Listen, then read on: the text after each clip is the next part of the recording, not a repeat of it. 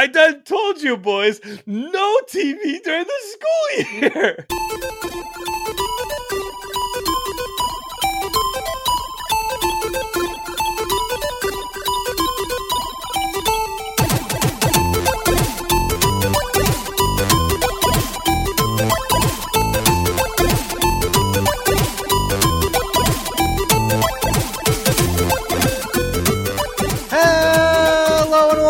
everyone to another episode of the Geekscape Games podcast. This is level 187. Derek isn't here, so let's make fun of him for 90 minutes, the special Freedom Edition. That's right. We are back. We are back with another episode of the Geekscape Games podcast, the number one video game podcast on the geekscape.net work. I am your Ted Shed nationalist, uh, Colonel Sanders cosplayer, Shane O'Hare, and I am joined with some lovely guests. I've got Carlos from Angry Bananas. Yo, what's up, everybody? I've got Joshua Jackson. Hey guys, what's going on? And for making his Geekscape Games debut, we got We got London on the track. we got Jonathan London, our, uh, an indie comic book writer, indie movie director, um, and um, all around good guy on the Geekscape Games podcast. Welcome. You don't know the things that I've done. you, you can't say I'm an all around good guy. You don't know what I've done. I've met the cock shark. Juan Carlos. remember when Har- remember at Comic Con when Juan Carlos, our former video game writer, and I think former guest on the show at times during the earlier iteration, he left his cologne at Comic Con. So for, and he and he left like on day two. So for the next two three days of Comic Con, we would just walk by each other, and whoever had the uh, cologne would just spray it on whoever's near them and go, Juan Carlos. It was like playing that game Assassin. you just walk by the other person and you just spray them with cologne.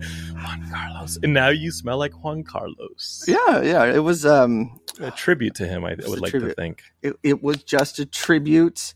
Um, I miss Comic Con. Comic Con is is it coming back this November? I've heard rumblings. They have a yeah, they have a special edition that's supposedly going to be the Thanksgiving weekend, which I I don't know if that's uh, the the challenge there is it's a it's Thanksgiving weekend and it's a mini con.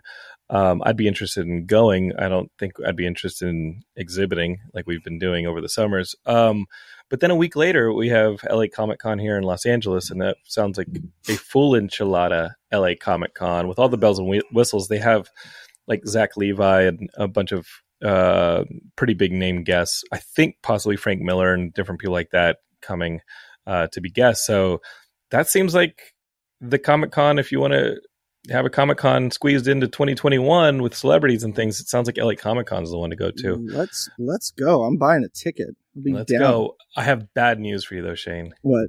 You may know this already. Uh, the roast beef place is gone at LA. Live. What? Lawry's? Lawry's roast beef place has been gone for like two years, and I don't, I haven't found an equivalent downtown, but downtown's starting to get populated with some cool stuff. So I think it'll take some exploration. But um, brother, you're always welcome in LA. You can stay with Carlos. I can do that. Oh yeah, if, if you want to, if you want to hear fireworks from here until December, definitely. I live. Yeah, I, li- those aren't fireworks. yeah, I live across the street from a rifle range, so I hear fireworks twenty four seven. oh, cool. Yeah. but for real, Shane, you're always welcome uh, at my place, Yeah. brother. Oh yeah, I'm not going to my sister's house because she's going to make me move or do some like heavy lifting or labor inevitably. Oh, I thought you meant move to Los Angeles. Oh your, no, your move sister her and I apartment. met. Yeah, your sister and I met about you moving to Los Angeles, um, and uh, we we were getting close. I, I would like to think that you were thinking about moving to Los Angeles. Yeah, yeah, I was think I was thinking about it, but uh, um, you know, life comes at you fast, and uh, uh, things are going good for me up here. So Is this Yeah. like a Lightning McQueen quote you just did right now? What's going on? what's, what's going on, dude? I thought I was channeling uh, um, Corey in the house, um, Oh, or that's okay, so okay. Raven. But yo, Oh, did you guys hear about the Corey, uh, that's so Raven Corey actor? He got No, a what fel- happened? he, he got a felony indictment charge for um, uh, inappropriate uh, communications with a minor. Oh, I thought that was the Drake and Josh guy. Unless they have, unless no, it that's both twice. of them. Both Oh, of them. really? fuck, really? Shit. Damn. W- When's he running for Congress? I mean, he was in the White House. Corey in the house. You don't. You're not a Oh, Disney y- Channel. Yeah. I'm. I got. I think I got about ten years on you guys. Right? Like when I Mhm. was starting Geekscape, I was or Geek Drone before Geekscape, I was in my I was like 25, 26 and Shane, you were finishing up high school, weren't you? Yeah, yeah, So I've got roughly 8 to 10 years on you. So Yeah. that was not my era of Nickelodeon. gotcha. I think yeah. yeah, You were more in I the mean- adventures of Pete and Pete, I would think. Not even, not even. Oh, really? Damn. Yeah, I'm old. I'm old. Damn. oh to man, be fair, though, I That think was- I'm watching Cartoon Network and Disney Channel more now than I was when it was age appropriate. So yeah, Um, I've been watching a lot of cartoons, and uh, I find myself with like these 15 minute windows, and that's kind of where my video game's been living as well. My video gaming has been living in like these 15 minute windows, which is why I'm stuck in the hell that is Miitopia, and not able to like finally just finish things, uh, actual full fledged video games. Um, but uh, that's that's allowed me to watch some cartoon snippets here and there, and I've been What- enjoying it. what's your go-to cartoon right now? What's your go-to happy happy snippet? Oh, just like Rick and Morty and things like that. Uh, you know, that's been All right. fun. Yeah, I'm enough. super late to a lot of those trains. I'm late to those parties, Actually, I think you're. you're but I've been running a train. I'm running a train on a couple. I'm running a. I'm running a train on a couple cartoons like okay. Rick and Morty, and I think I'm gonna go to BoJack, you know, and run a train over there. yeah, Hey, I did you think see that a Rick good and Morty pop up they did a few weeks ago? They turned like No. a whole Wendy's into they called it Morty's and they turned it into it was almost like a theme park attraction. yeah. There's but it was like one there. Wendy's in like Panorama City. And Can the you s- line was like two hours. Wow. Yeah, it was pretty bad. So Panorama City, the story about Panorama City is that my brother Paul took me to a mall in Panorama City and I was like he was insistent that we go to this like rundown mall by the 405 in Panorama City and he's like just trust me. And the closer we got to this rundown Sears in Panorama City just off the 405 you know, it's across the 405 from like the Van Nuys airport. It starts to get a little shady there in Panorama City in this mall like a lot of malls is run down and it's the mall that time forgot. So we go to this mall and it's got it's got like a you know one of those department stores that don't really exist anymore like a Kohl's. It's like attached to it. It's got like, Like, two stories. or Le, Le yeah just like one of these real like old school department stores. And Paul's like, trust me. And I'm like, dude, what is happening? Why am I walking in this department store attached to a failing mall? He's, he's, set, he goes- he's setting he you up to get jumped. No, he goes, let's go to the uh, second floor. Um, and I was like, all right, let's go to the second floor. And he's like, trust me, just now we have to go to the little woman who like like runs a store in uh you know like like there's always like a place in some of those that have like they sell like nachos and pizzas and stuff like that. Like in Oh, the department okay, store at the top they have like this place that has like like ices and gross pizza and nachos or like they with the radioactive cheese and, and that stuff. And it's just like in the corner of like a Kmart or something like that. And he's like trust me trust me. You gotta go you gotta just we gotta go get nachos or pizza or something like that. And I was like uh, okay.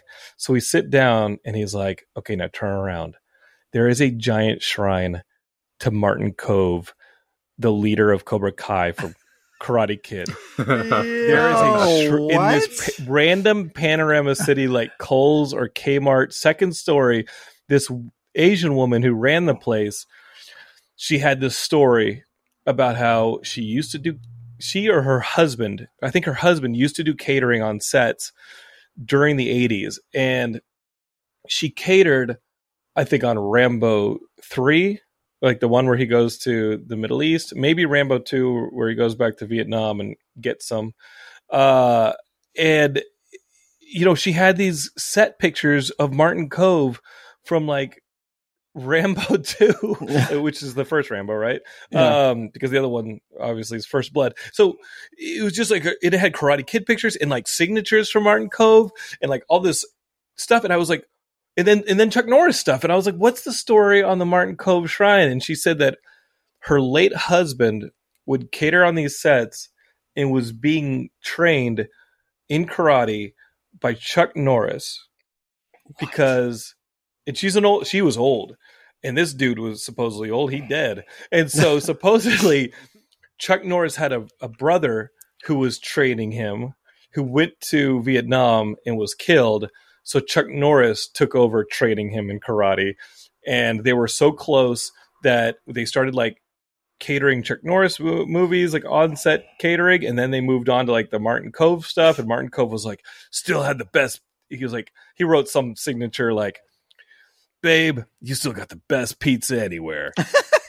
I, listen, I had the pizza. The was pizza pretty- was bad. It was been terrible. but, but you know what? It wasn't. It was so worth the trip to Panorama City to see that some random Martin Kove shrine was set up in like the second story of a Kohl's attached to a wall in Panorama City. And that's my Panorama City story. I hope you enjoyed it.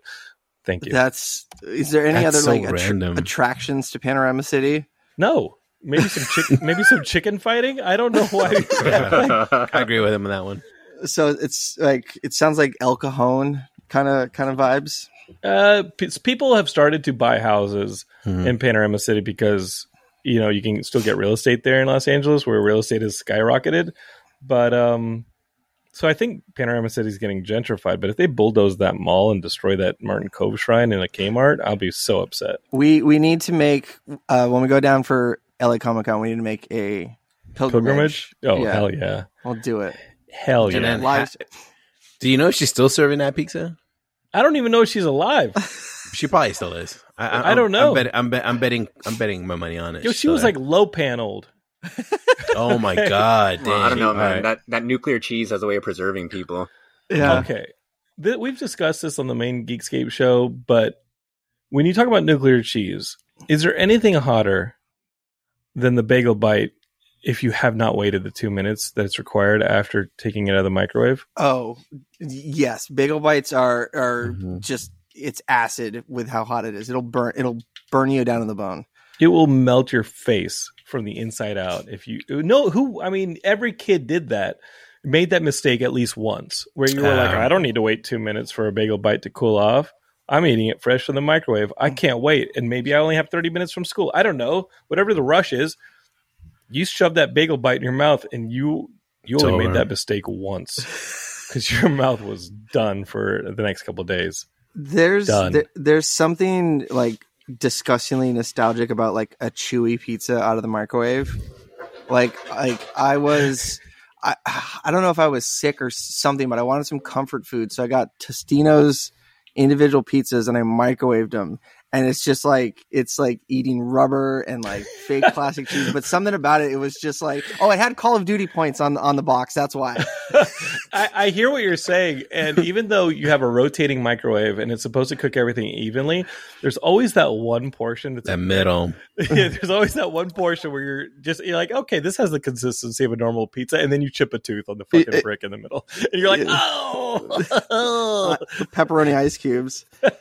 Oh, yeah. man. But Worse. there's one part that's magma hot, another part that's completely cold, like a polar bear's dong, and then there's a part in the middle that is a brick. So let's work on that formula, okay, kids? yeah let's get let's get started let's let's forget about climate change let's fix the microwaves so we can Super important. We gotta So have can- snacks at room temperature. Okay? so we can eat This is why the generation's all messed Yeah. up, man. yeah so climate change who cares all right we need our Generation welfare of- pizza confirmed Mm-hmm. all right boys jonathan so this is this is technically your first official um guest host of this show the last time you were on it you were yelling at us from your bed in san diego comic-con two two or three years ago we were recording it and you're I in the back remember it well.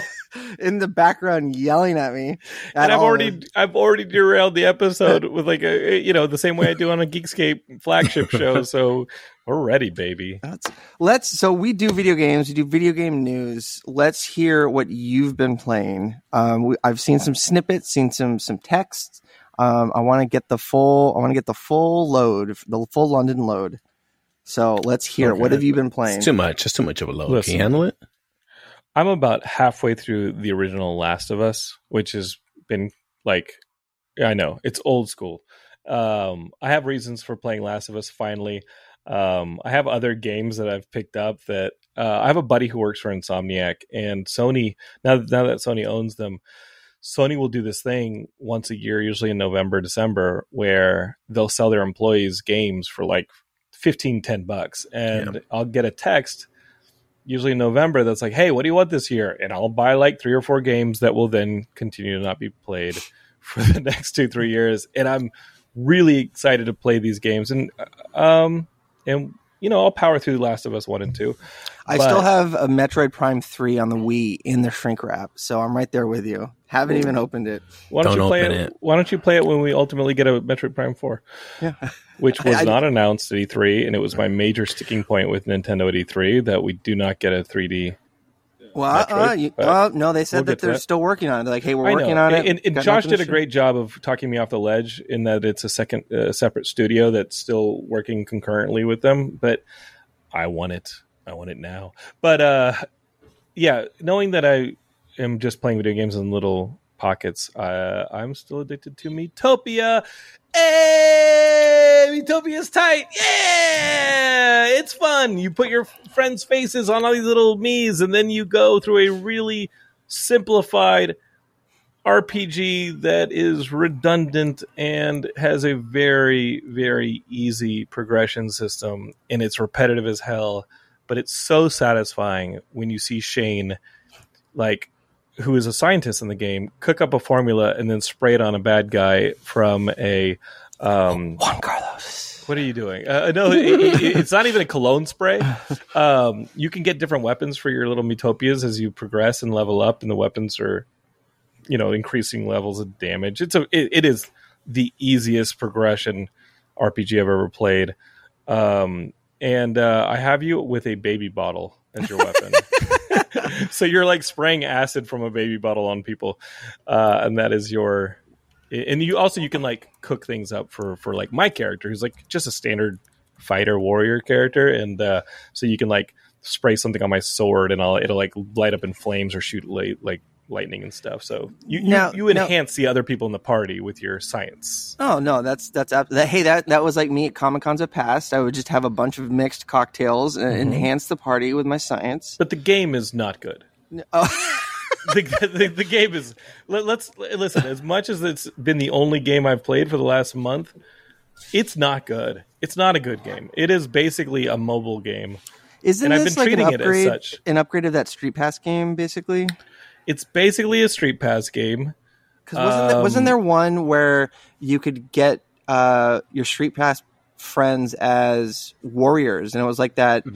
okay Uh, so Find Mii, I think it was. yeah so Yeah. take that game remove the connectivity with any human beings there's Okay. no online stuff here other than just like pulling Miis off of other friends devices but like who makes who made a Mii for the switch you if you have a Mii on your switch it's because you pulled it off the wii u because that thing didn't integrate to your 3ds which is where Miitopia originated it was a 3ds game and it was thin on the 3ds you know what they added when they took the 3ds version of the game and put it on the switch you can put Nothing? a horse in your party I got a horse. I added a horse to my party, so now when I'm running along the the levels, maybe I'm riding a horse. Uh, Maybe it's trotting behind me. This game is super thin. I was pretty excited to defeat the Dark Lord in the game and uh, and just move on to something I don't know of substance. And then as soon as I beat him, his little face peeled off, floated around, and then went into somebody else's body. And I realized this game will not end. He's just going to keep body swapping, and the, I just have to keep killing people. And this, I don't know. I'll let you all know when the game will end. I- I'll let you know when I'm finished with the game. It may be when I'm finished with the Switch. Okay, fair. So, so I, um, so It's- this would be not a, good. a not checkout then. Okay, so I'm gonna age. I've already aged myself on this episode, so I'm not gonna be shy. My very first RPG of all time was Dragon Warrior on the NES, which was like the first Dragon Quest game. I love that game so much. The every time I see the blue slime like plushies or any of the stuff that's come out of the Dragon Quest series, it, it has a soft spot. I've never played another Dragon Quest game since that first Dragon Warrior on the NES, but it ha- it has that place in my heart as being the first RPG. Miitopia is thinner and worse than that first basic RPG. Uh, Dragon Warrior had more depth than this.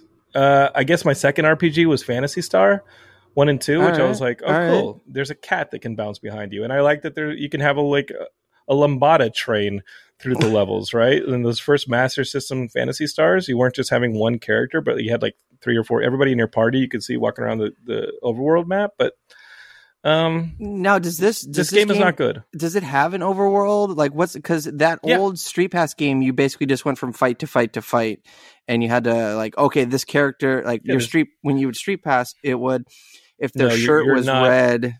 You're not free roaming an overworld. You're uh, going link to link, and that whenever you defeat a like a quote unquote level, it branches out to other potential levels. Um, no, this this game isn't good, Shane. Okay, This, all this game is shovelware that Jonathan purchased because he downloaded a demo.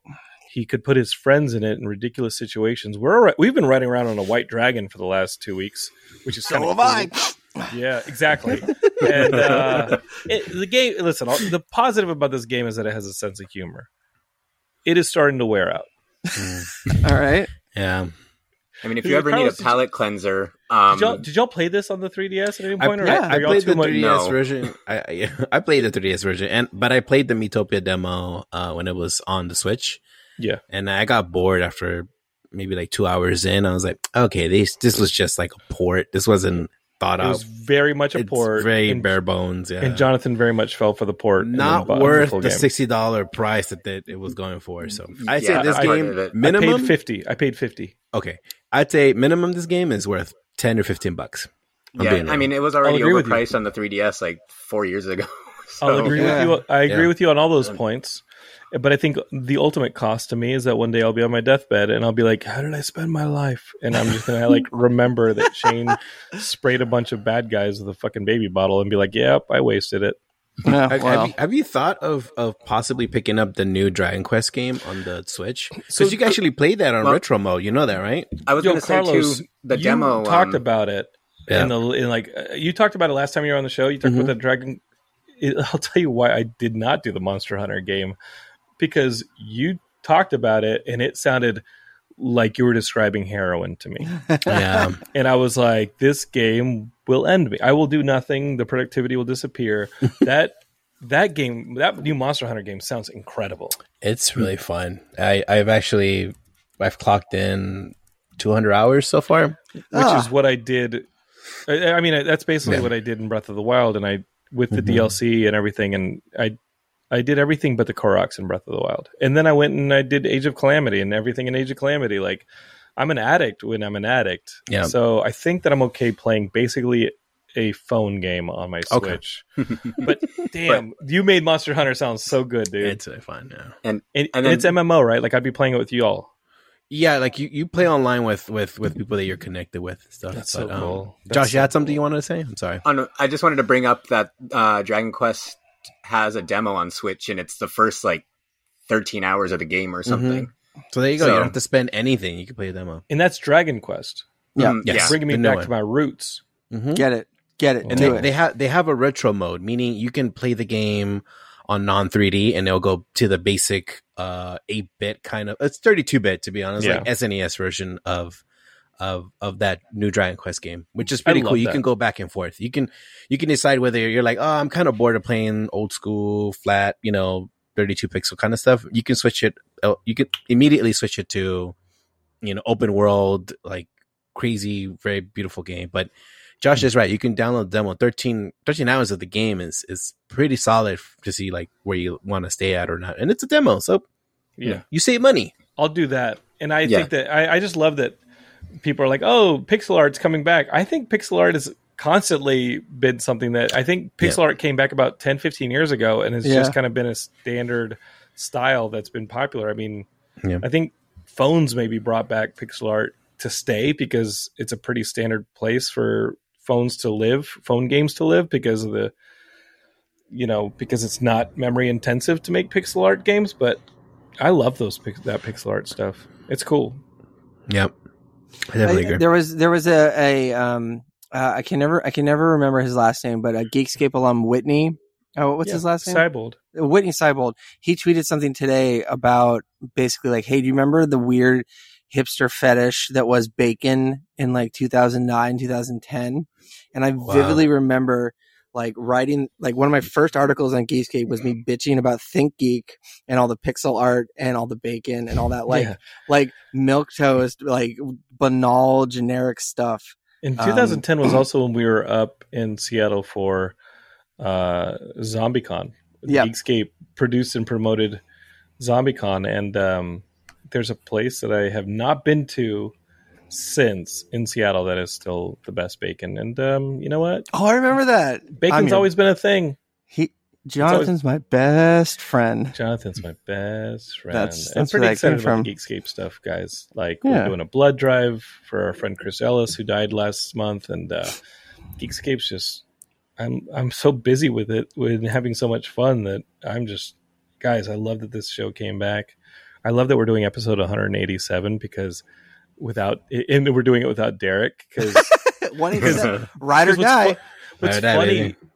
what's funny is I always see like uh like 187 I think is part of one of Derek's passwords that he set up for something in Geekscape. But you know, Derek Der- Derek's IDs are always like Captain K17. Ah, That's always like his yeah, online yeah, yeah. ID. And I always make it like 187, but I, you know, maybe I'm making stuff up because I think I'm really just recollecting that um John Cusack, Samuel Jackson movie 187. Yeah. you you brought up ZombieCon and that reminded me there was um uh there was a documentary I saw about a month ago on that uh vigilante Phoenix Jones and I'm sitting there yeah and I'm wa- um it was from Jay Aubrey on YouTube and I'm watching it and I sent Jonathan a screenshot like yo do you remember this guy and he's like yeah I do and not not like 30 seconds later a clip of an interview that Jonathan did that I filmed with Phoenix Jones ended up in this documentary. And I was just like, what the hell? Yeah. like, like, damn. And not only that, because I'm still friends with El Caballero, the dude Ah, who's like really? one of the yeah, I'm still friends with the guy. I haven't talked to him in a while, but I mean we're Facebook friends. But uh the funniest moment from that weekend with Phoenix Jones, who is listeners, he is or was a wannabe vigilante superhero in Seattle who at ZombieCon we had him up because that was in Seattle and he's like a local celeb there. He was and maybe still is. Like he was a nice guy and he would just go around his neighborhood and try and like stop crime. But he told a funny story on this panel that I was moderating at the convention where he's like, Oh, just if you want to build a net gun that you're shooting after crooks, just make sure that the net shoots out fast that you can run, or else you're going to run into your own net and you're going to have to explain it to the police when they come and cut you out of your own net. and, and he was hilarious. And I just basically spent the panel dunking on him, like playfully. And he came and he picked me up and pretended to body slam me. And I was like, no, no. And it was a lot of fun. So uh, we, we had a little kayfabe there, my boy uh, Phoenix Jones and I. And, and he was a Yeah. good dude. I'll Yeah, have to good. watch that documentary, man. I mean, spoiler alert, he got arrested for selling drugs. So Okay, not a good dude. not a good dude. I, I, he, did, did he? Did he? Maybe that's why he caught himself in his own freaking net gun. yeah. True. He's Yeah. like, "Well, I caught the crook. It was me." Coke is all- his kryptonite, so who knows? Yeah. Yeah, absolutely. Uh, so is that is that the only thing you've been playing? Is there anything on your radar, John, that you want to get into besides that 13 hour demo that you now have a mandatory? Well, Like yeah, homework. I mean, I, I've got that. I've got that samurai game sitting on my.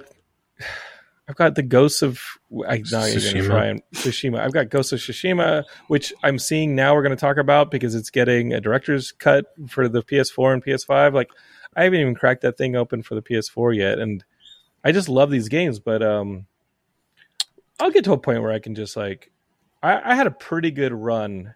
I was really clipping through Last of Us uh, before I got busy, and uh, and I'll, I'll get back to it. I'll have fun. The, the games I'm looking forward to that I'm like Jonathan, you got to clear your schedule. Like obviously Breath of the Wild 2. Like I have to whatever whatever I'm working on when Breath of the Wild 2 comes out, that is over, and it will always be Breath of the Wild 2 for the next two three months until uh, I complete that game to its fullest. Um, but no, honestly, all my video games is listening to this show every two weeks. Oh, And, good. And I, yeah, this is this and Geekscape, uh, Xbox Game Passengers is like that is my diet of video gaming is listening to y'all. Oh, well, right on. Well, thank you. Ten minutes a night, I I play some Miitopia. I play some It is the best way to fall asleep because I'm like, and I don't need to stay awake for this anymore. This is nonsense. Well, Josh, uh, what have you been playing? What's your what's your go to? What's your heroin? Uh, just way too much lately. Um, I'll try to speed through it, but um, We I got time, the- baby. We got time. Derek's not here to like tell us to like Like, shut up. So Mommy's not here. yeah, All right, it's free free reign now. Cool. All right, but uh, yeah, I just finished Resident Evil Village today, which it sucks Derek's not here because I know he was talking about it a few shows ago, and I I'm so mad at myself because I believed what they said on the title screen when they said put it on hardcore difficulty if you're a Resident Evil veteran.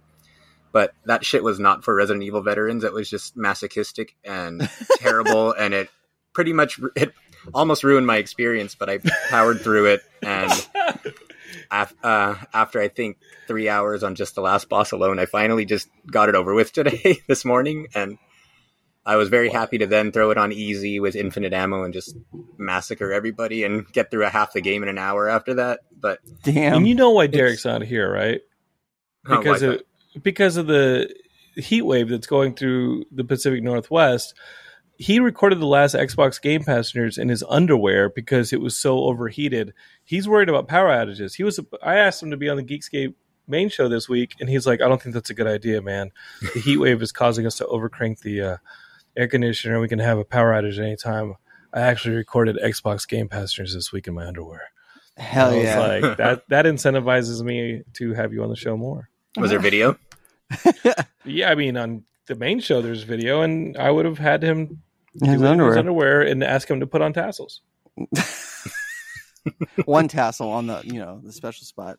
I'm wearing tassels under my t-shirt right now. There you go. Um, I, a question for um, I bought a I bought a two pack of Resident Evil Seven and Resident Evil Eight on Steam. You can get both of them for like seventy bucks.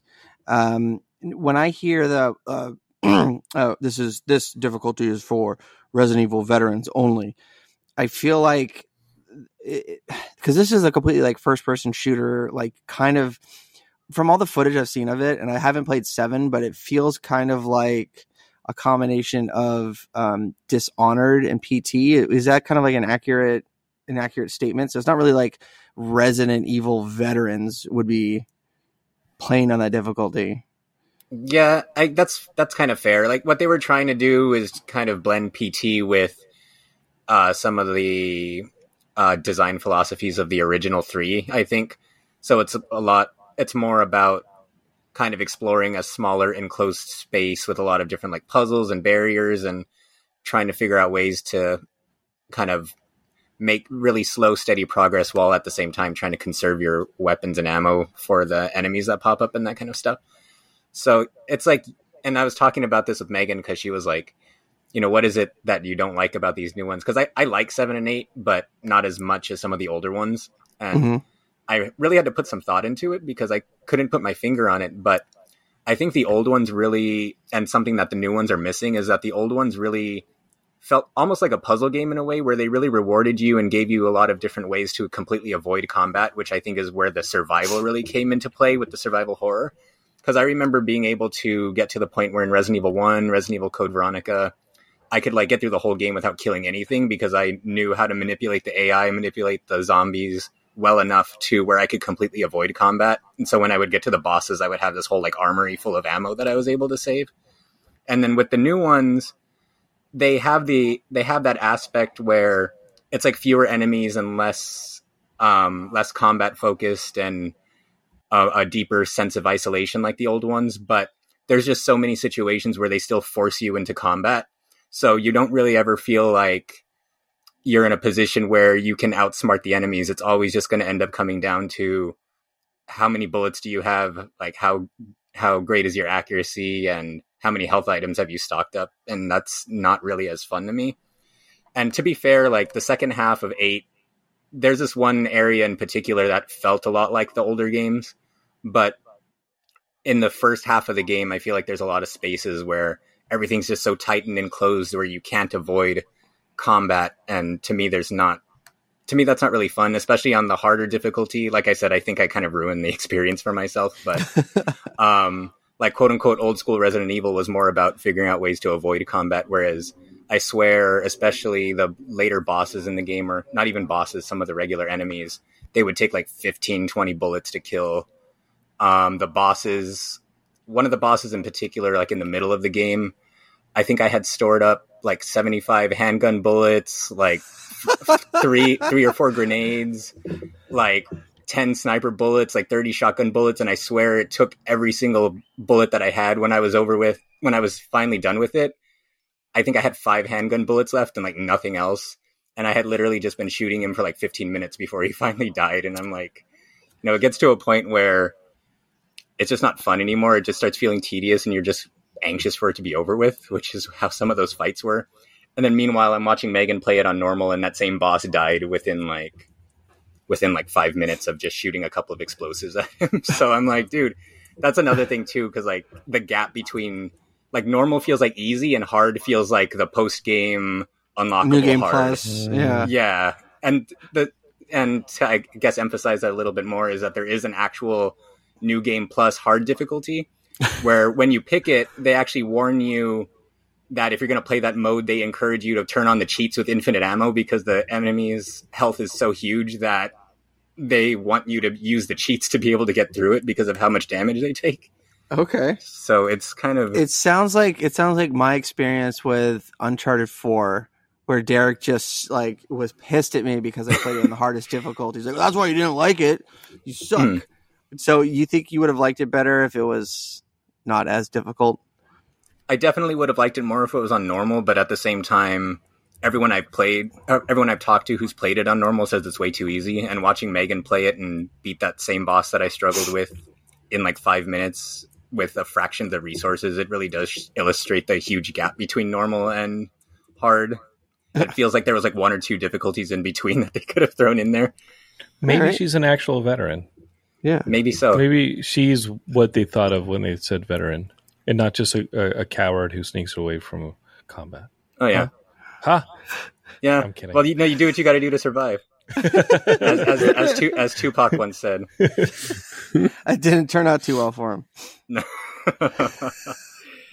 but yeah, but that was my that was my Resident Evil story. It's a it's a good game though. Otherwise, it's just the ammo sponges are just bullshit. I hated it. I hated myself for a that while. was that was one of my that was one of my complaints with the division 2 is you would get to like the end game stuff with some of the uh, harder difficult um harder difficult harder difficult jesus um higher difficulty bosses and you would just you know shoot ma- mag after mag after mag and it really took me out of the you know post apocalyptic uh you know realism of of the game just a you know a dude with a a, a, a fireman's axe taking every ammo that I had in my backpack so I feel you I feel the pain I feel the pain No, yeah, it's crazy. But um, aside from that, the thing that I was most excited about this week is that the uh, Neo World Ends with You and Monster Hunter Stories two demos both came out this week. Which you I've say been, ne- Neo Mhm, yeah, it's like the world. It's essentially the World Ends with You two.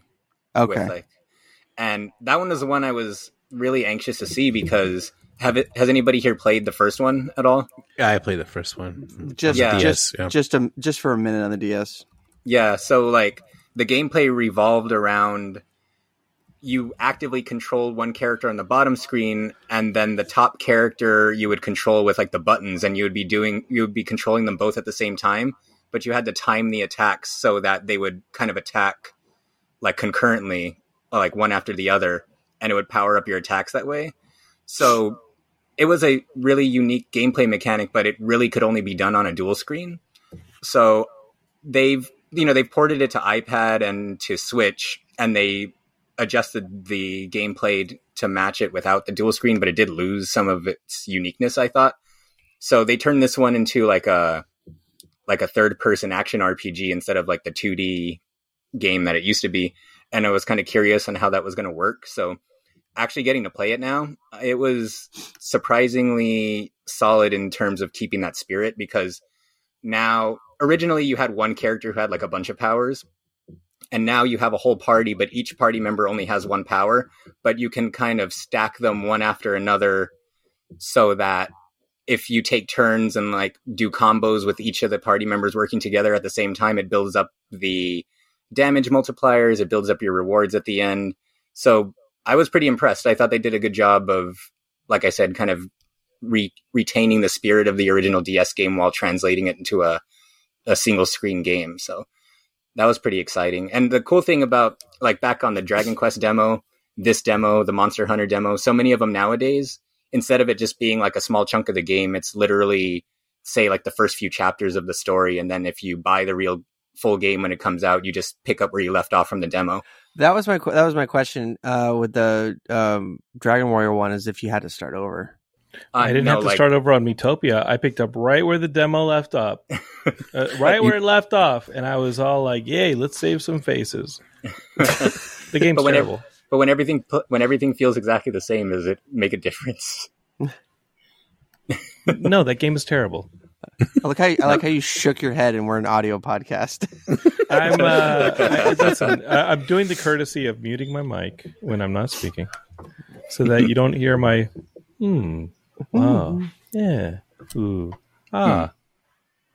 Yeah, or the people people who just started yelling outside too, but that's beside the point. But uh, but yeah, and then the Monster Hunter Stories demo is the same, where it, it carries over your data. And if it, I don't know if either of you have played, um, any of you have played the first Monster Hunter Stories, but this is pretty much the exact same thing gameplay Yeah. wise.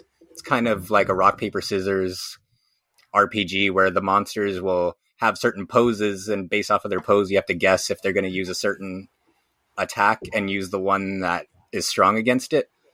And so then in those games, it's kind of like Monster Hunter meets Pokemon, where it's a turn-based RPG where you collect the monsters from Monster Hunter and you fight side by side with them. And it's more of a traditional turn-based RPG compared to the mainline action RPG games that the regular Monster Hunter series is. But um, it has a huge visual upgrade over the DS version. Like the animations, the graphics, the uh, cell shading style of it looks great.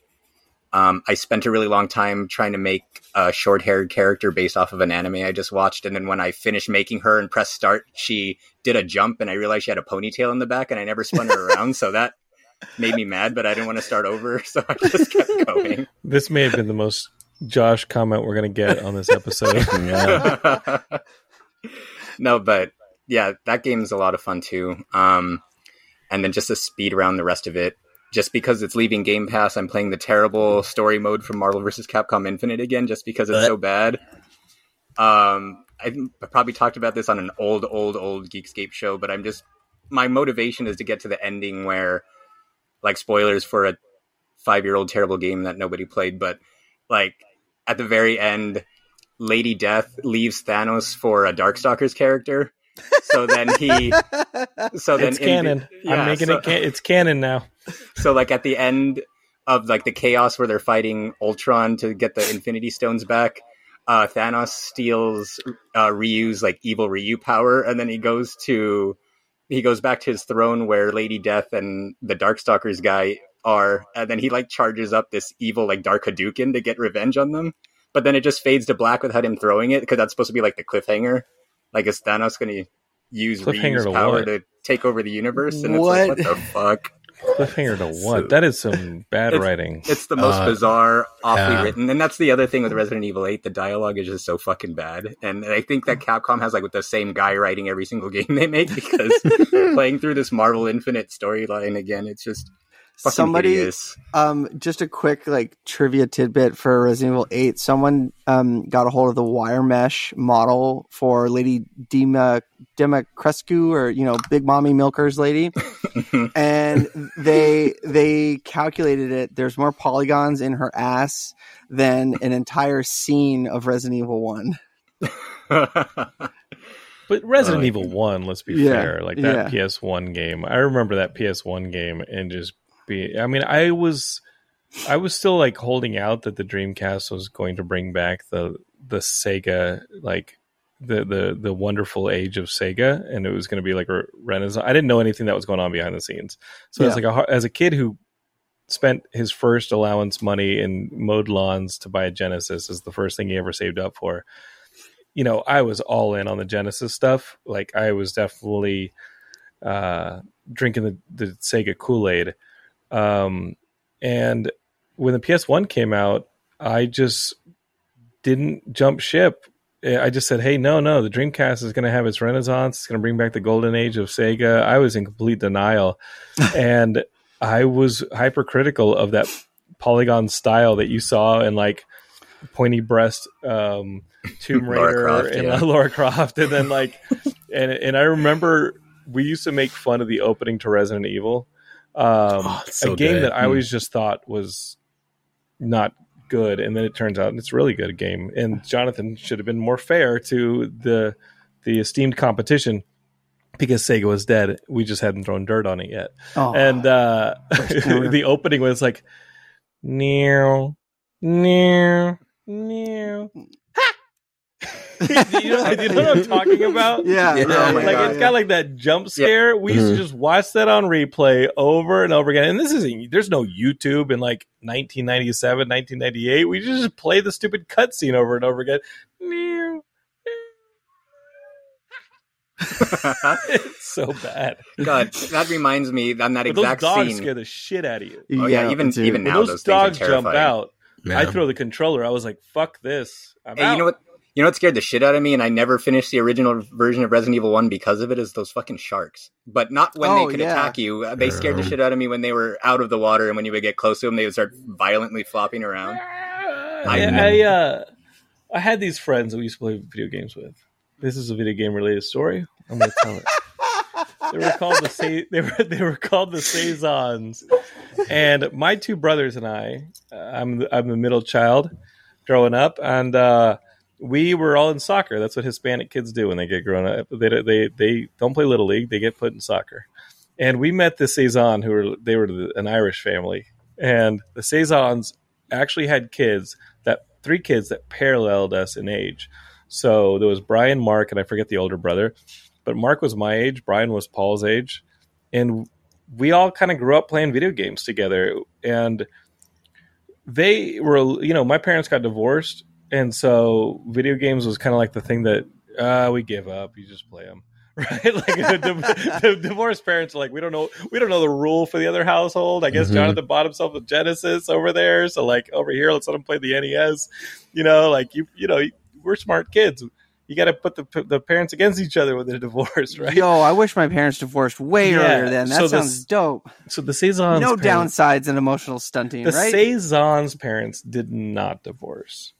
And I ended up getting a Sega uh, Genesis. No, I ended up getting the Sega CD because I traded an Amiga computer for it because I, they wanted to play the Amiga computer. I was like, "Yeah, you got a Sega CD? Give me that Sega CD. I'll get you that Amiga computer." I think my mom needed it, the Amiga computer to finish college, but it was on its way to the Saisons because I was going to get that Sega CD so I could play that Night Trap and see some girls in nineties getting chased around by weird vampires. Jonathan had needs as a 13 year old.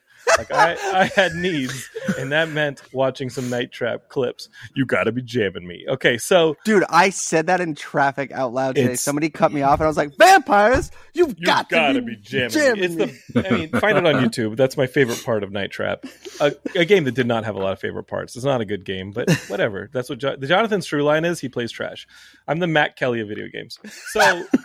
So, so basically, uh, the, this is almost a video game story, but because the Saisons stayed married, they had rules for their kids with the video games, and the rules are no TV or video games during the week during the school year. During the summer, you can F around and play video games during the weeknights as light as you want, whatever. Nobody cares. There's no school. But during the school year, you ain't playing no video games during the week. So, you know those friends who, when you're over like late during the weekday, your parents just give up and go, ah, just spend the night over there. I ain't coming to pick you up. Just spend the night over there. So one night we're over at the Saison's house and there's nothing to do because it's a weekday. yeah. We're not able to play video games. They sneak the video games. They sneak right. the TV. They sneak the video games. We're sitting there in the double bedroom with the volume down low, playing the video games. We were not supposed. I didn't know. I didn't know. I play video games during the weekday at my parents because I pitted them against each other. But the Saisons, they had rules in their house. And this guy, Bob Saison, this Irish dude, he might have just, I don't know, he could have used a shillelagh for what the scene that was about to play out. He caught wind. He's like, those kids are really quiet in that room, right? Like they're up to something. Without us knowing, he cracks the door and he witnesses these four kids are playing video games. Uh uh-uh. uh. i am not even to try and do his uh, Irish accent. But he fucking kicks the door in and says, I done told you, boys, no TV during the school year. he, he fucking like bear grabs this fucking TV, it like hugs the video game system, presses it to the TV, rips it out of the wall, and just yanks it out. He goes, I done told you. With such force, he just yanks the thing out of the wall. He probably tore the cable off. Like all the, it was violence. and and they're like they were really mean to their dad. Uh, not just in disobedience, but they were like, "We're playing video games, you idiot!" You know, like, they oh, were those kids, they were those kids malportados that would just mm-hmm. like like talk shit to their parents. Oh hell no! And he was like, "We were playing, you idiot! Hey, don't take that, you moron!" Like they would say that to the kids. He, he bear hugs this video game system to the TV, rips it out. Is a SNES, rips it out of the freaking wall. He's like marching down the hallway to the garage, and we hear him just like kick the door to the garage. We're like, I'm like, keep it back. I don't want any Yeah, part yeah, of this. yeah, yeah, yeah. But they're chasing him down this hallway. He kicks open the door of the garage. He's like, God damn the video games. he kicks the door open and he launches the TV and the video game off the hood of his car. it just What? chucks the thing into the garage. As he, he does it with such force. He rips ass as he does it. Lets out just the biggest fart. like almost tore a hole in his pants. He's oh farting so fucking bad. it happened so fast. It was so violent. it happened so fast. within, within seconds, out of my periphery, I see him crack the door open and then just rage immediately. I, I told you, no video games during the school year. Bear hug, rips it, destroys it, march down the thing, tripping on the cord, barely. Bear, like bursts open the door to the garage, chucks the thing, rips ass in the bucket. It was violence. That was a night. We begged our parents to come to pick us up. We didn't, we didn't think we, were, we didn't think, we didn't think we were going to wake up in the morning. I was like, please come get us. He's gone crazy. he destroyed their SNES. you, you have to come get us, please.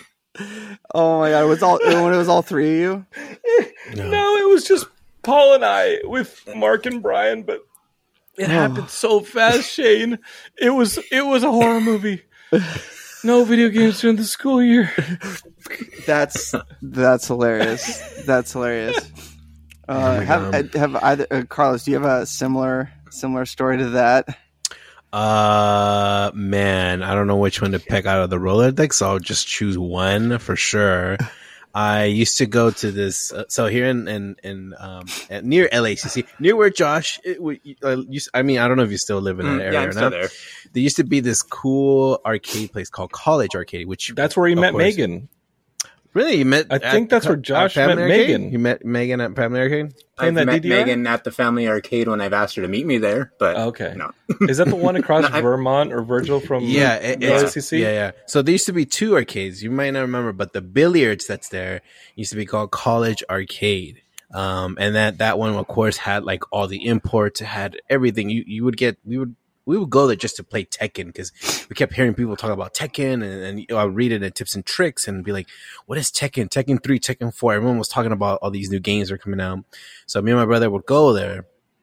And of course, not tell my mom that we were going there. She'd be like, "Yeah, we're gonna go play basketball." And then my brother's like, "Here's some bus tokens. We're going right now. It's gonna take us 15 minutes to get there. It's gonna we're gonna spend at least two hours." So he was like, "I got my mom's like I, I ended up grabbing like 20 bucks on my mom's purse. Let's go." So we ended up going.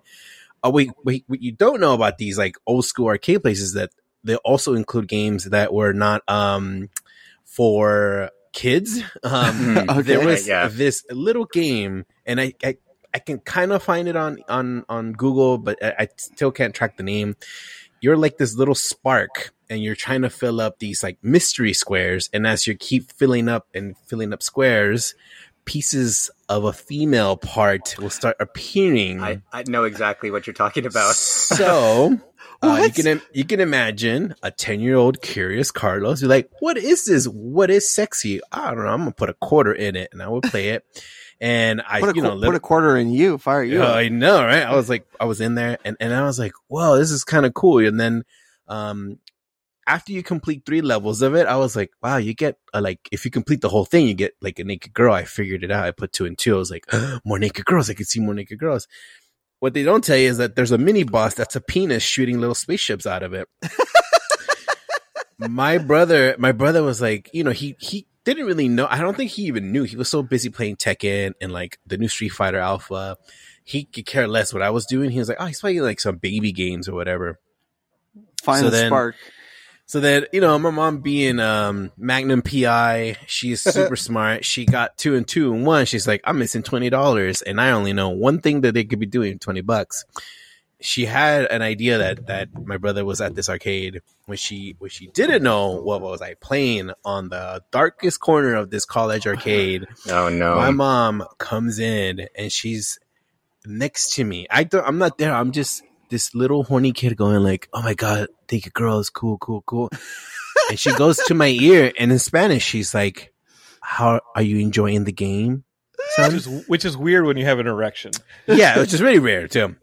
Uh, all that just like completely just my whole. I felt like I was gonna die there.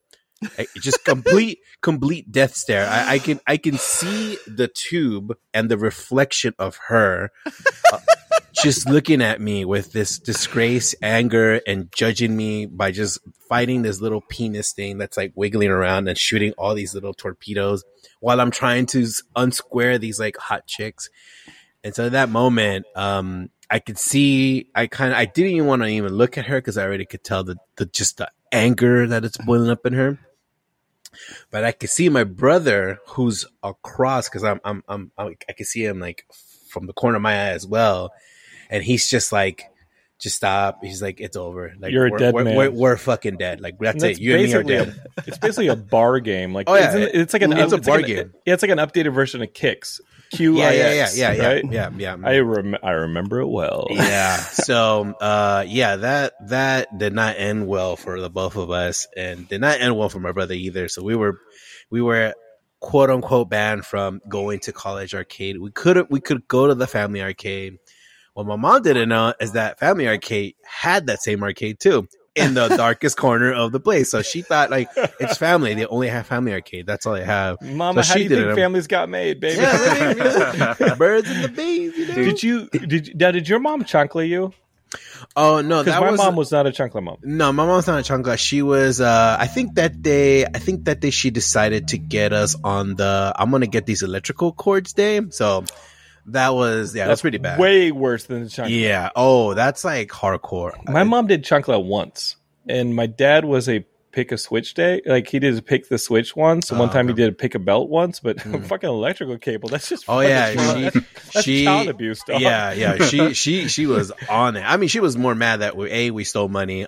B we lied to her that we are gonna go play basketball. C I was literally playing a porn game and I was underage. And literally the the guy who ran the place, my mom was like, "How can you let these games play?" And, he's, and I could tell the guy's like, I, I, I just work here, dude. I don't give a fuck what your kid does. Like, you know, I just, I just don't.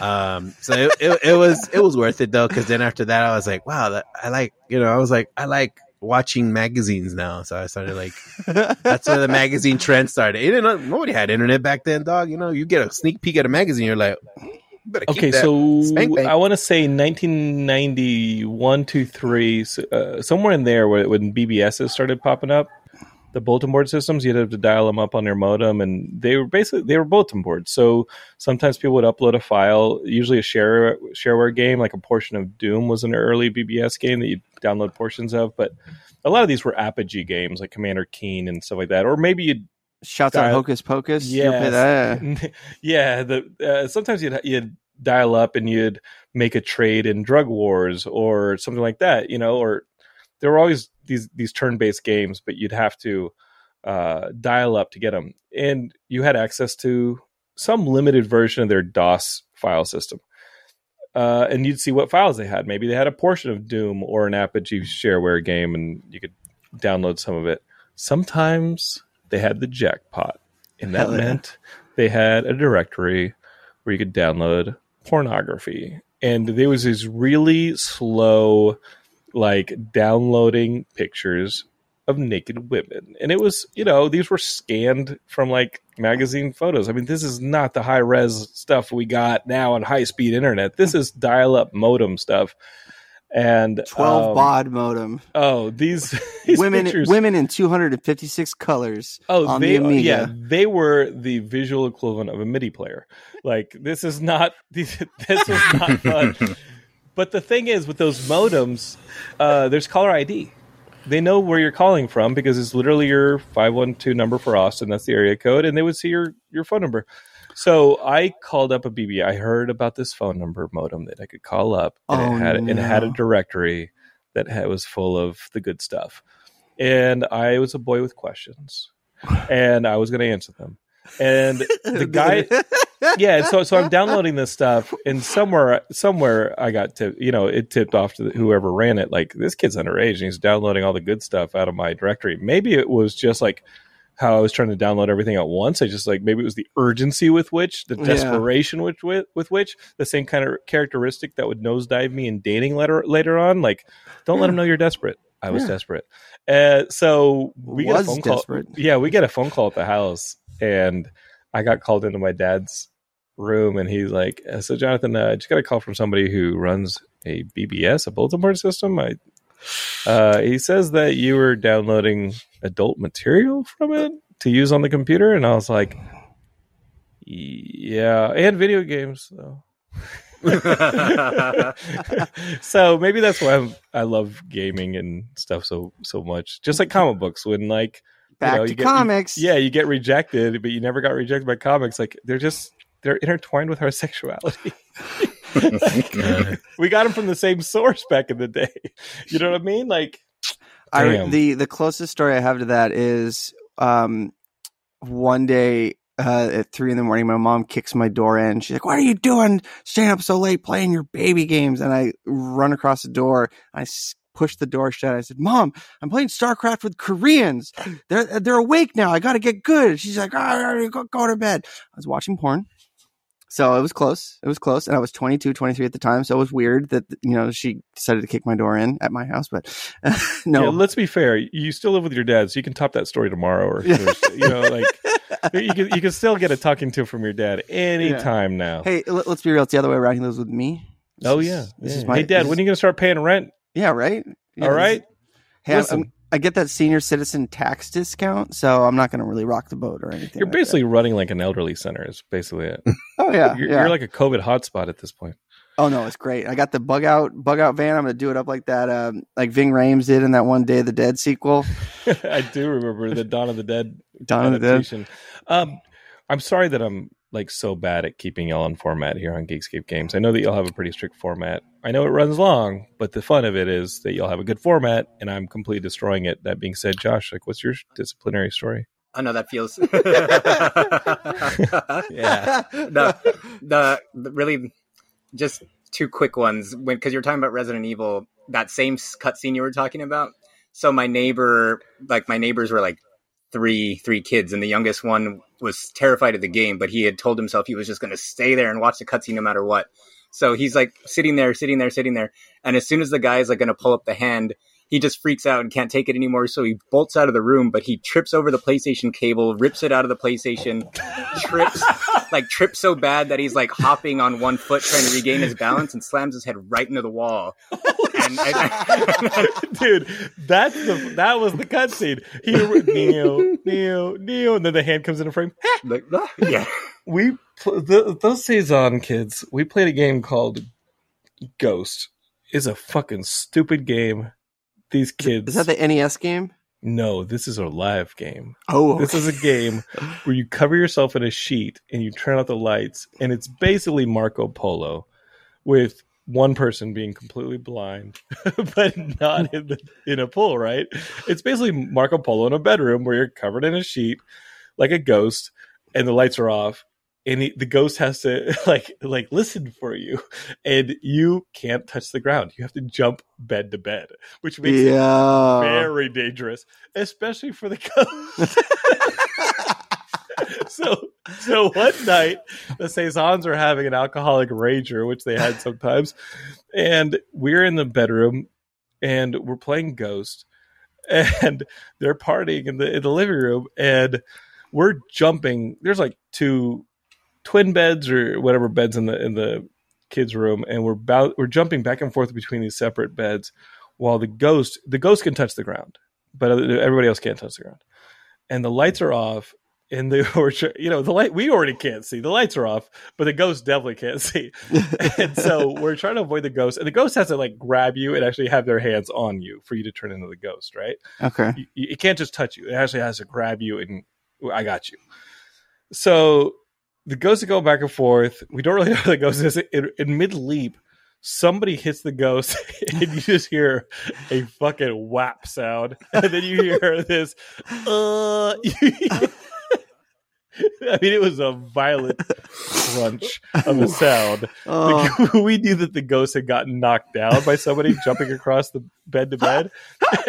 and in trying to wheel around to grab them, the ghost had probably tripped on it, the sheet, went down, and all you saw when the light came on was the ghost's face was in the corner of the bed, like oh. face first in the edge of the bed, like folded, like dead. Like I just dented my head in. The ghost rolled over. We thought he was dead. We roll him over. And that's when you see the blood start appearing on the sheet. Like, oh, Shit. I'm telling all the Saizen stories now. The blood, like it is a it is a perfectly white sheet, and blood just starts spreading on the sheet. We thought he was dead. We thought little Brian Saizen was fucking dead, and and even even more sca- scary was the idea that we were going to have to go and interrupt this alcoholic swinger party. Where the hell was going on in the living room? To tell them like this kid's dead, like like like his face went into the corner of a bed. He's a real ghost now. He's actually a ghost. Real ghost. Hey, man. See, he would have been better off playing video games after all. See, you shouldn't have ripped the damn video game out of the wall and thrown it off the hood of your car. but yeah, uh, there were definitely some stitches and like a facial reconstruction after that. no more ghosts. We have not played Ghosts at Comic Con, but maybe Oh, 20, this 2022, baby. Ghosts Yeah. is going up. Ghost. Kelly, get ready for Ghost. Ghost versus the cock shark. Here we go. Yep. It's it's going to be like uh, one of those uh, one of those straight to DVD movies. Boa versus Python. Mm-hmm. Ghost versus Cock Shark. It's going to happen. Carlos, you've never met the cock shark, have you? No, he but it has, sounds but very- maybe not in the form we have. yeah, yeah. Mm, yeah, you'll meet him. You'll meet him. Sorry, so, so Josh, Josh, uh, Josh had how- a second story. I think. yeah, let's hear that other story. Oh, no. no, it's just a quick one. But the closest I have to like uh, being reprimanded over a video game really was there was a liquor store around the corner from me that would always have the new fighting games, and they had Virtua Fighter Two, which anyone who's played Virtua Fighter knows that, that game's fucking bullshit.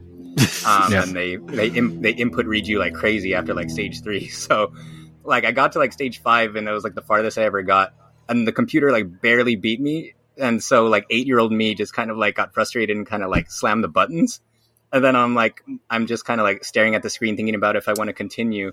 And then all of a sudden, I feel someone's big ass hand come from behind me and just like smack me on the back like three times. And it was like the the guy, it was like the cash register guy, and he was like, "Oh, how do you like it?" Because I hit the buttons, and I was like, "Dude, what the fuck?" I just, I just like sulked out of the liquor store and came back the next day. But That's yeah, hilarious. no, that was it though. Other than that, no. Like I've been pretty lucky. No one ever caught me at the college arcade, but I never played those kind of games. Like I think my my option was to play that game or Street Fighter One. I was like, oh shit, there's a Street Fighter One. I thought it started with two. What the fuck? So I just started Oh, playing yeah. Street Fighter One. Oh man. Oh, And- good times. Good times. So uh how is uh how's Mario Golf? Um, it's uh, it's a thing. I kind of wish I should have not spent sixty bucks on it or fifty bucks. Dude, Take that's why, that, you that's why I got it from GameStop. snob. No, I'm kidding. Uh, dude, I mean, You I mean, that- I, I would say the the rush mode. I think it's cool when you have friends around, but that should have been in Mario Party or something. I feel like that mode should have been like added onto it. Um, I don't know. I, at this point, I'd rather play Golf Story. I, I mean, that has like double of everything. It has a great story. Um, I, I mean, right now it's only on Steam, which kind of kind of weird. I think Steam and Switch right now, Switch. and it's on Yeah, it's sale. on yeah, it's on Switch. Switch. It's- it's on sale right now on Swears Switch. by it. It's a Derek really good swears by game. Golf Story. It, it's it's really fun. Um, I know they're working on a second part to it, so it, it it's super well worth it. So if you want a better experience, any of our three listeners that are listening, uh, you should totally play Golf Story. I'm one of them. And, yeah, I, I, I would skip Mario Golf immediately. Just you have a better experience, well written story, characters that really expand. It's goofy, it's fun, it's everything that you want on the Mario Golf, but probably better. So What happened to Mario Golf? Remember the GBA games or the and the Game Boy Color were Yeah, like those are full on dope. RPG? those are really good. Mode and really good. You and know like what the I last think couple is? Mario, huh? I think they're just like really trying to. I, I think Camelot has the the license to Mario Golf in a sense, and so they have to pump out stuff. And when they do it, they're like, "Hey, let's just pump it out and add I don't know, like a story mode, but with nothing else besides that." And after you get like the three hour mark, just want to leave. I, I think. I think. Yeah. I think Nintendo really has to keep an eye on their sports, their sports, I guess, parts of their game. But even, I mean, I don't even know how they keep making Olympic games every goddamn year. I, I, I, who's, who's buying this? I, I, genuinely really want to know. Olympics that often. I, that's what I'm trying to figure out. Like, There's more are the- Olympic games than there are Olympics. where are these people buying these games, bro? Like, I, I've been So- trying to scratch my head. Who has them on their desks? Maybe, maybe So- they just populate there randomly. You know, I don't know.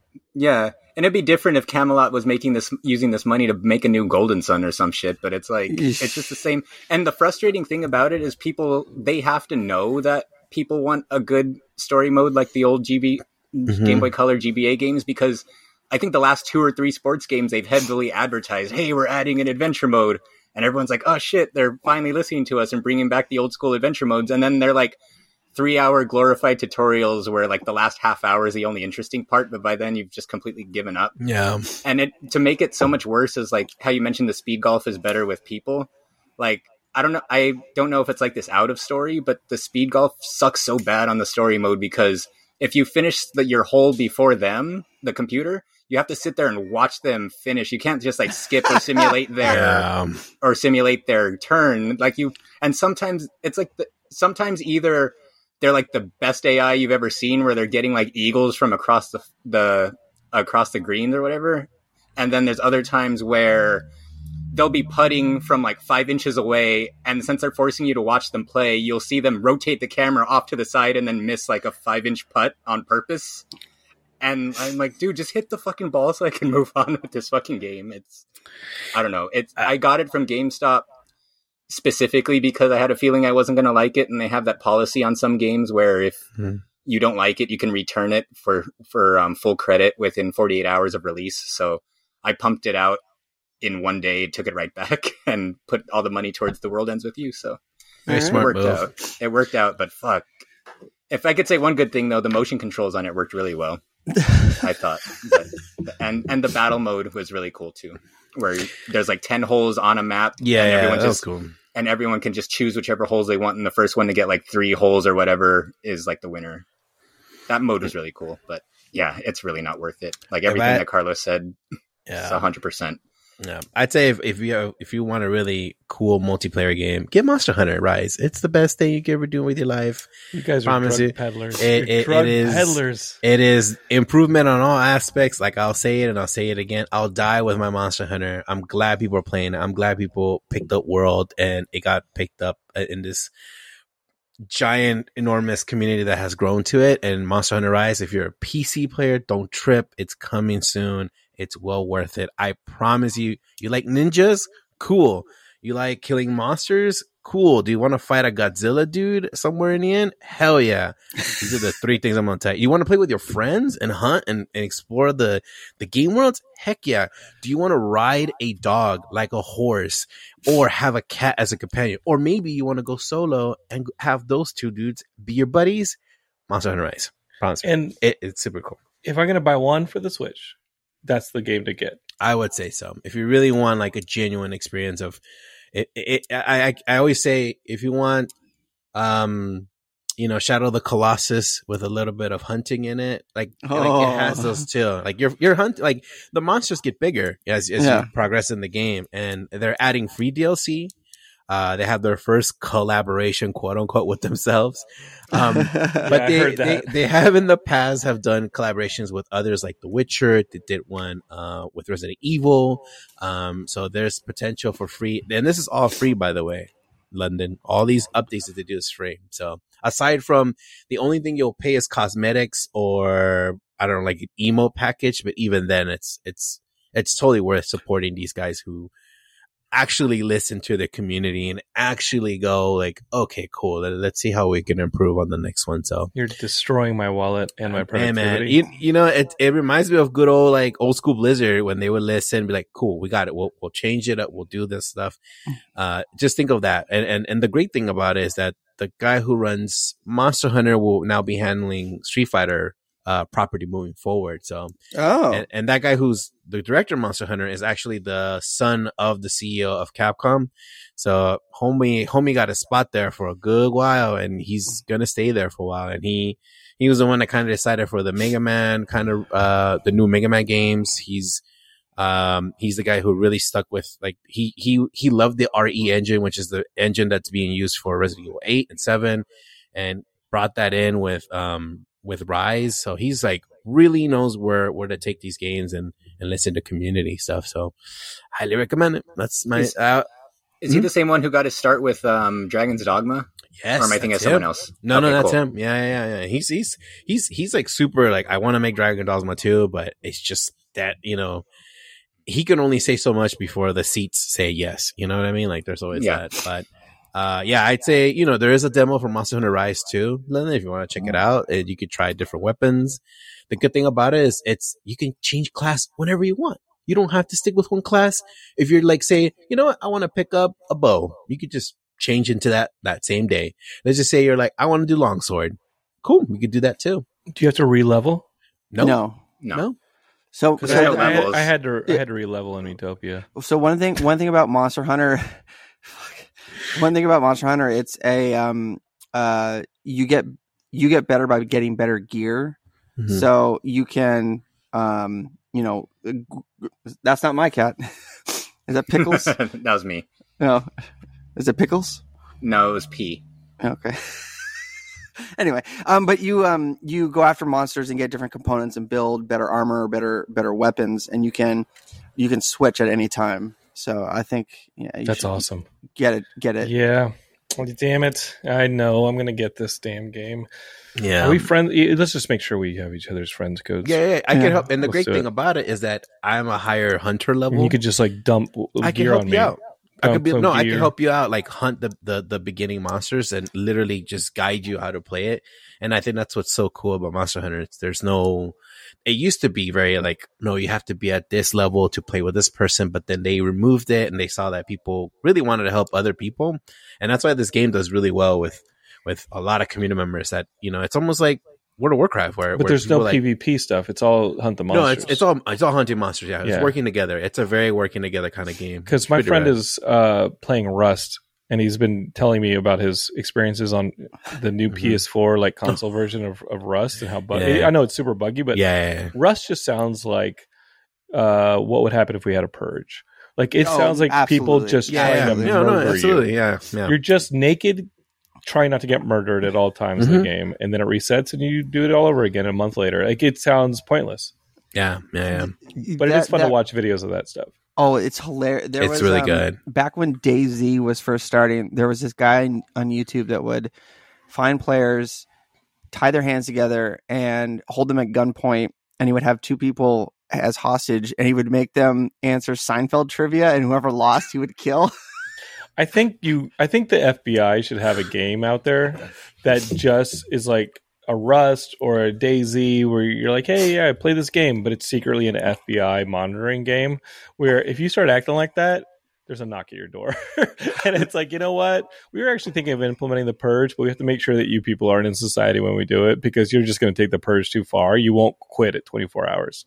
That's So, that's that's uh, funny. That's funny you say that because the FBI um, just did this big sting, international like global sting, where they um they had surreptitiously put out a uh, Android version of Android that was marketed towards criminals and like drug dealers and like human traffickers and stuff, and it was just a giant honeypot, and they they got all these people. So so if there's a Rust two or you know some other like really Mhm. like innocuous game, like it could be it could be the FBI. You know, Maybe You it's can- Breath of the Wild too. yeah, there you go. Oh, it's true. The Yeah. Koroks are just like they're like, what exactly are you mix? What ingredients are you mixing? Okay, this guy's dangerous. Nope, nope, nope. No, no, no. Okay, uh, Josh, you got any more games you played? Um, started Outer Wilds, which uh, I don't know how I feel about it, but I, I'll talk more about it with Derek because I think Derek was the one who was really into it, right? If I remember correctly. Yeah, yeah, he loved it. Yeah. So I'll have to. I'll talk more about it with him. But Derek Um, keeps Derek keeps playing Fallout Four, so I don't know if he's got good taste. Well, yeah, we'll see. Because I mean, I like the game now that I'm getting into it, but in the beginning, I was just kind of like, "What is this?" And it takes a lot for me to like a game where it's designed around dying over and over again, like roguelikes. Like I can't get into those kind of games, and Uh. this isn't exactly like that because it's not like combat focused at all. It's an exploration game, but it's like when you die, you start from the beginning, but you carry over all of the information you found, and there's a lot of different planets to explore. But you only have if you don't die, I think there's like a 20 minute time limit, and then like the universe explodes, and then you start over anyway every 20 minutes. And so you're supposed to just keep gathering as much information in those 20 minute intervals until you find enough information from each planet to like beat the game, I guess. So like That's- whatever you're supposed to do. So it's Groundhog Day in space. Pretty much, yeah. Okay. Okay. So Okay. like it's a really interesting concept, but I don't know if it's going to hold my attention for too long. And it only has a couple hours to hold my attention because it's leaving Game Pass, and I'm not playing it again after that. so, um, and then aside from that, just I platinumed Ratchet. We talked about that a lot last time. Um, I started playing Neptunia Reverse, which is Ugh. the it's a PS5 exclusive. Is you know the game that the PS5 is desperately needed, obviously. Um, but it sucks though because it's literally just the first Vita game, exactly the same, same graphics, same story, same map, same combat. The only thing they switched is that they added every character from every other game, so there's like a bigger party, but they're not acknowledged in the story at all. It's just kind of like a bonus. And then they added a fishing mini game where you catch like Sega Saturn shaped fish and shit. But Oh my god. other than other than that, it's the exact same game. So as much as I like those games, I'm having a lot of trouble like sticking with it because I'm like, fuck, I played this already multiple times, and I don't know if I want to play it one more time. But but yeah, other than that, like that's pretty much it. I've tried to squeeze a lot of different things, and I missed the uh, Stranger of Paradise demo. I loaded it up on Saturday night thinking I had the end of the night, but it got cut off in like midday. So What's what's did anyone that? play that? What what is that? That's that like we're here to kill chaos Final Fantasy thing from E E3. Oh yeah, that was a demo for it. Yeah, it was like a limited time demo, which was supposed to go down three days prior, but the demo didn't actually work for the first three days, so they extended it. Um, ha- John, have you heard about this? It's- is the the timed release demos like freak me out because I you know like when PlayStation was giving out like a, a free game a month and they gave out like Ratchet and all this stuff like I always end up missing that stuff by a day or two because by the time like you know by the time I hear about it sometimes from the show like I've listened to the show a day or two late and I'm like no it This- just seems like it would stress me out that PT this- stuff it all stresses me out Yeah, this this game is a grimdark, like super. it- all the characters felt like hyper stylized Devil May Cry characters, but it's a dark retelling of Final Fantasy One. Yeah, y'all were talking about that, and then it got derailed by Derek yelling, "Don't you have phones?" When you talk about the original Final Fantasies being Yeah. released on mobile. Um, but I actually take your sides on the. I think the original Final Fantasy should be open to a lot of different consoles as well. But um, Good. Good, Yes, I did hear about it. getting validation. Yep. What are your What are your thoughts on a grimdark I, I saw, I, retelling? I saw those like character designs, and they just looked like tools. I was like, you're just you're you're basically playing like. I mean, they just looked like idiots. dude, They They they look like the Beefcakes, like, they bunch look- of beefcakes. They basically looked like Zoolander's friends who blew themselves up. you know what I mean? Like that's like if you want to play as Zoolander's model friends who got themselves blown up by spraying gasoline all over each other, like that's what you're playing as in these grim retelling of Final Fantasy. I don't see the point of this stuff.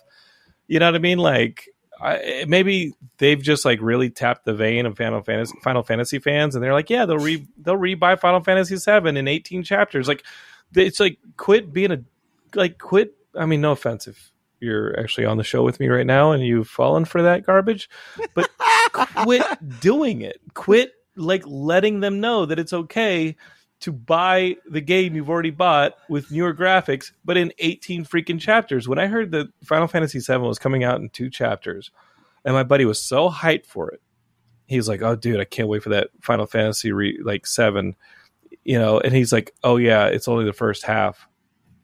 What? What do you? No, no, no! Quit doing this to us. And this whole reselling us. I remember when Final Fantasy one came out. All right, let me tell you a story of the Nintendo Championships. I tell it anytime I'm on a video game podcast. But in all honesty, I'm not going to get into my dad taking me to the Nintendo Championships in 91, 92. But the big game that was the release that year wasn't Mario 3 as it was in The Wizard, but it was Final Fantasy. It was that original Final Fantasy. And um, I thought it was cool, but y'all know that I'm a late adapter, late adopter. I'm, I, I'm, I am. I, I was the guy who, again, still held out that the Dreamcast was going to get the market share back from the PlayStation One, even though clearly that was not going to ever happen. Um, the same, I felt the same way. Like Dragon Warrior was my NES RPG. I only had room for one in my house. I was not going to adopt Final Fantasy, and um, that was the game they were pushing like crazy. Was that fi- that first Final Fantasy? Um, why? I understand like reskinning it for consoles, maybe make it look like the brilliance that was the SNES Final Fantasy games because those were like those Final Fantasy games came out on the SNES. Like that was the glory days of that franchise at that point. I mean, obviously the PlayStation Final Fantasy VII is still like the pinnacle for a lot of people, but dude, I remember people playing number three or four, whichever one was. It, I, two got skipped, right, Carlos? Two Uh, and three, I think. two Right? and two and three three, got skipped, yeah. but that first one, uh, but that first one that hit the SNES was huge. Yeah, that was Final Fantasy six, right? That was the Four. systems. That Final number- Fantasy four was two, and then Final Fantasy six was three. So Right. wha- two, three, you and, could, five got and you could traverse the overworld map on the dragon. Yep. that was a system seller for Super Nintendo, Mm-hmm. big time. And um, I just remember because you had that that F Zero looking freaking technology with the zooms whenever you go to the, Oh, you know, and it was just yeah. like I'd never seen something like that before. To just reskin it over and over again, especially to make them look like a bunch of tools and back alleys from a hip hop video. They look like assholes from a Paula Abdul video. And you're gonna supposed to play it like don't do this. Don't buy this stuff. Don't tell them this is not okay. Make new games. Quit reselling the childhood with stupid versions. Hey man, like I don't know if you've ever kept track with the Kingdom Hearts releases, but that's like the pinnacle of that shit. It's like Oh my you know god. there was like there was like a Kingdom Hearts one and two, and then the billion spin-offs, and then they like made Kingdom Hearts one point five, which was a remake of like the first one, and then two point five, and then they packaged one point five and two point five.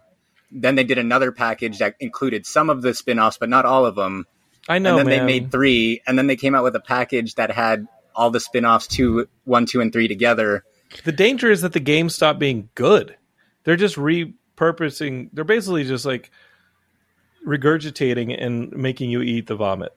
yeah. and then regurgitate it again and like the, like there is a decreasing level of reward that happens when that you know and keep in mind i bought the $300 like monkey island box set that got released. I haven't gotten it shipped yet but it's it's going to happen. But keep in mind that thing has all the games. They haven't been upgraded. They haven't it, this is a nostalgia box but it also comes with a bunch of new material like you got to give new material and i don't just mean like a new reskin and I definitely don't mean take it, cut it in half, and sell it again, like in two pieces. Like that's effed. You know, Two Eh, pieces is generous with Final Fantasy, dude. It looks like they yeah. might go into three or four. They already Yeah, they already did a a new piece that's DLC, but DLC exclusive to PS5, even though the game itself originated on PS4. It, Yeah. drives me crazy. And what they, you know, and then what they did with the Street Fighter series, where y'all had to like buy all the DLC characters and stuff like that. Like, quit, stop it. Well, well, Stop John, it. you know this might be some reassurance to you, but Sega might get their market share back. They're still making and producing Sega Genesis and Sega Genesis games in Brazil. So Mm-hmm. Well, Brazil is basically, according to Guy, uh, freaking. Every time I talk to Guy, and it was his birthday two days ago, and I hit him up and I was like, "Hey, man, how are you doing?" He's like, "I'm living in Mad Max. I have to get out. I have to get out of Brazil."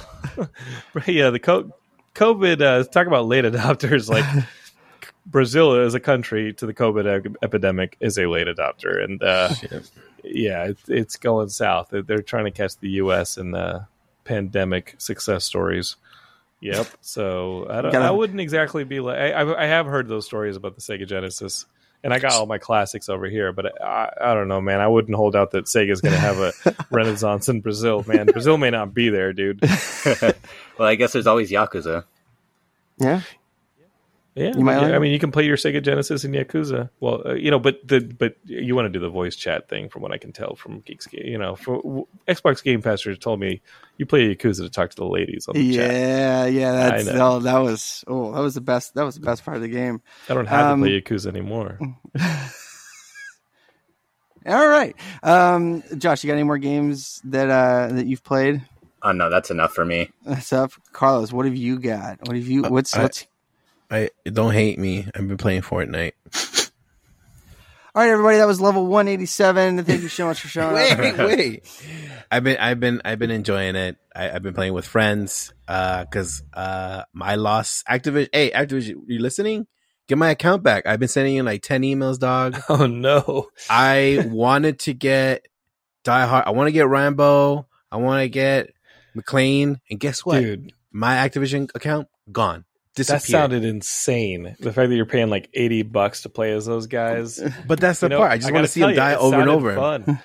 Uh, so Katie over in the main show, my co-host, she she's gotten back into Fortnite and Mhm. she's enjoying it. Like I love it. It's. I it's gave fun. it two. I gave, when it came to the Switch, I gave it a couple tries, Mhm. and I couldn't do the building aspect. Is just beyond me. You and know I what? know you need it to be successful. You don't.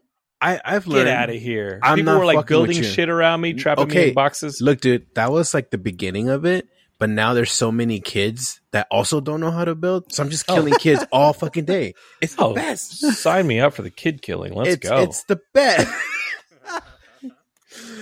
you know, they're on their iPads, so it's everywhere, right? People are on their phones, on their iPads. Everyone plays in one thing. No one, no one's playing like in their Oh, like yeah. like Switch I might players are not playing with Switch players. Pe- I might Switch just player- download Roblox so I can kill even more. of dude them. even better um I, i'm enjoying it the new season is really fun it's like they have like a rick and morty thing going on they also No. have thanos is in there first of all i have thanos emote doing the pump the jam and then i have him doing the macarena so tell me what other game thanos is doing those two dances none thank you case closed I can Sure. tell you what game he's charging up Hadoukens in though. yeah, exactly. no i'm okay on that one I thought Thanos. but I, was I an have Ryu shooting window. a gun. I have Ryu shooting That's a gun crazy. and Chun-Li shooting a gun, which is hilarious. I by got to tell you, I love the. I, l- somebody was telling me today, uh, today or uh, yesterday that um, that GTA Online experience is still going strong, and Dude, seeing the mods on that stuff It's cr- RP mods. They are insane. incredible. And I haven't played this since I went to. P- I mean, I, I played GTA Five on the PS3, and Yep. then dipped on it when I uh, went to the PS4, and I haven't gone back. But I love the GTA games. There just hasn't been a new one because they've been investing in GTA Online so much. Oh yeah, they make mon- This- more money this on it. kid yesterday was telling me about GTA RPG and all this crazy Yeah, shit yeah, that yeah, there yeah. is. What is that? Do you want to Oh, take uh, a shit? oh, I mean, it's maybe I'll get that Yeah. instead of Monster Hunter. Never mind. So, uh, Grand Theft Auto uh, uh, roleplay is um, people create servers and you go into them and you get a job in the city and you roleplay. So you have to like pull out your phone and like call an ambulance if there's an accident, call the police. Everyone has their different job. But you're playing Uh, GTA Online and doing this in GTA Online. Is GT is GTA Five LARP? That's what Yeah. it is. Yeah. Oh, people are doing this in real life. Oh no no no no! No, Like, well, you're, well- yeah, you're in Because you're in when the say game. LARP, You're in the okay, game. You're in the game. Okay, so well, you're okay. you're it's it's like it's like digital larping. oh, I I did that in middle school. It was called a BBS. I called up. I downloaded. I'm- it's basically called Drug. Wars. like drug wars on the BBS systems, where you're like trying to buy low and sell high. Like, yeah, we got it. Uh, That's They- crazy. There is some good news. They announced GTA Five release date. Do you see that, John?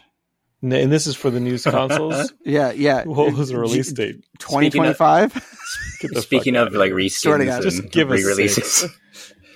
It's Yeah. insane. holy fuck! Like between Skyrim and GTA Five, it's like Just which one's been re-released more at this point? I understand why you do it. Like you make it online mode and you just keep adding the online mode. I'll tell you, when before THQ closed its doors, I used to write the Raw versus SmackDown games, and uh, they wanted to hire me full time to write a wrestling uh, world game, and this uh, this never got made, obviously. Um, but I pitched to them a what's the name of that game, Josh? That was pretty low-fi, but it was online, and you could. It was a bit of an MMO. It was a wrestling game, and it came out of another country. Not Fire Pro, right? I think it might have been Fire Pro, but a version of Fire Pro that was in existence around 2007, 2008 when this was all going on.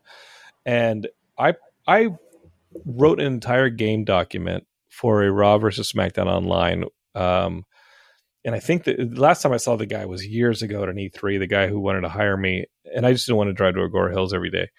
And he was working at Activision when I saw him at E3, but um, at that point, but it was maybe a year before THQ closed, maybe a year and a half. But I wrote a system where um, you could basically challenge anybody to a match anywhere. You could fight them in the locker room, you could fight them outside on the street. It was a little bit of GTA, but with more limited city because things were really centered around the arena.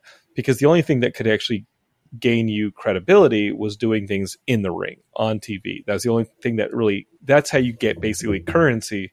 Is you know you can get minimum currency. You can advance a little bit by settling some of these scores outside of the ring. But if you really wanted to advance in the game, it had to be on TV. It had to be for all the, you know, all the all the enchiladas. It had to it had to be it had to count. Um, but you could modify game modes. It was PvP.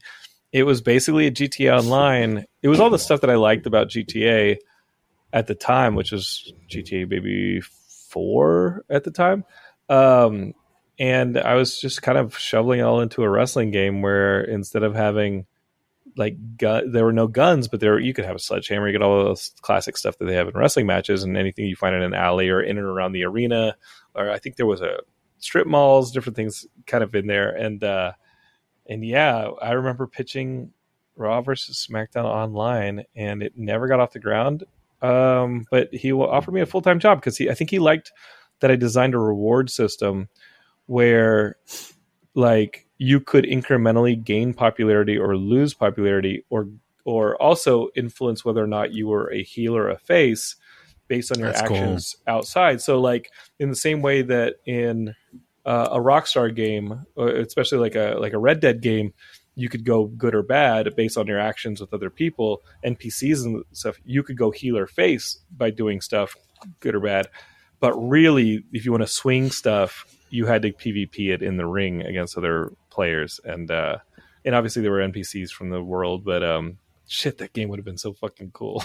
Let's crowdfund it. Let's It's crowdfund like, let's yeah, do it. Let's do I it. enjoyed doing it just because, yeah, you could do you could mess up and really turn yourself into a heel in the ring because you snuck a weapon. You know what I mean? Or you could go face by saving somebody in the ring, but they had to approve you interrupting their match. You know what I mean? Like there was That's a whole cool. system based on that morality. Uh, it was it was That would have been tight. That would have been That tight. been Well, cool. hey, Yeah, yeah.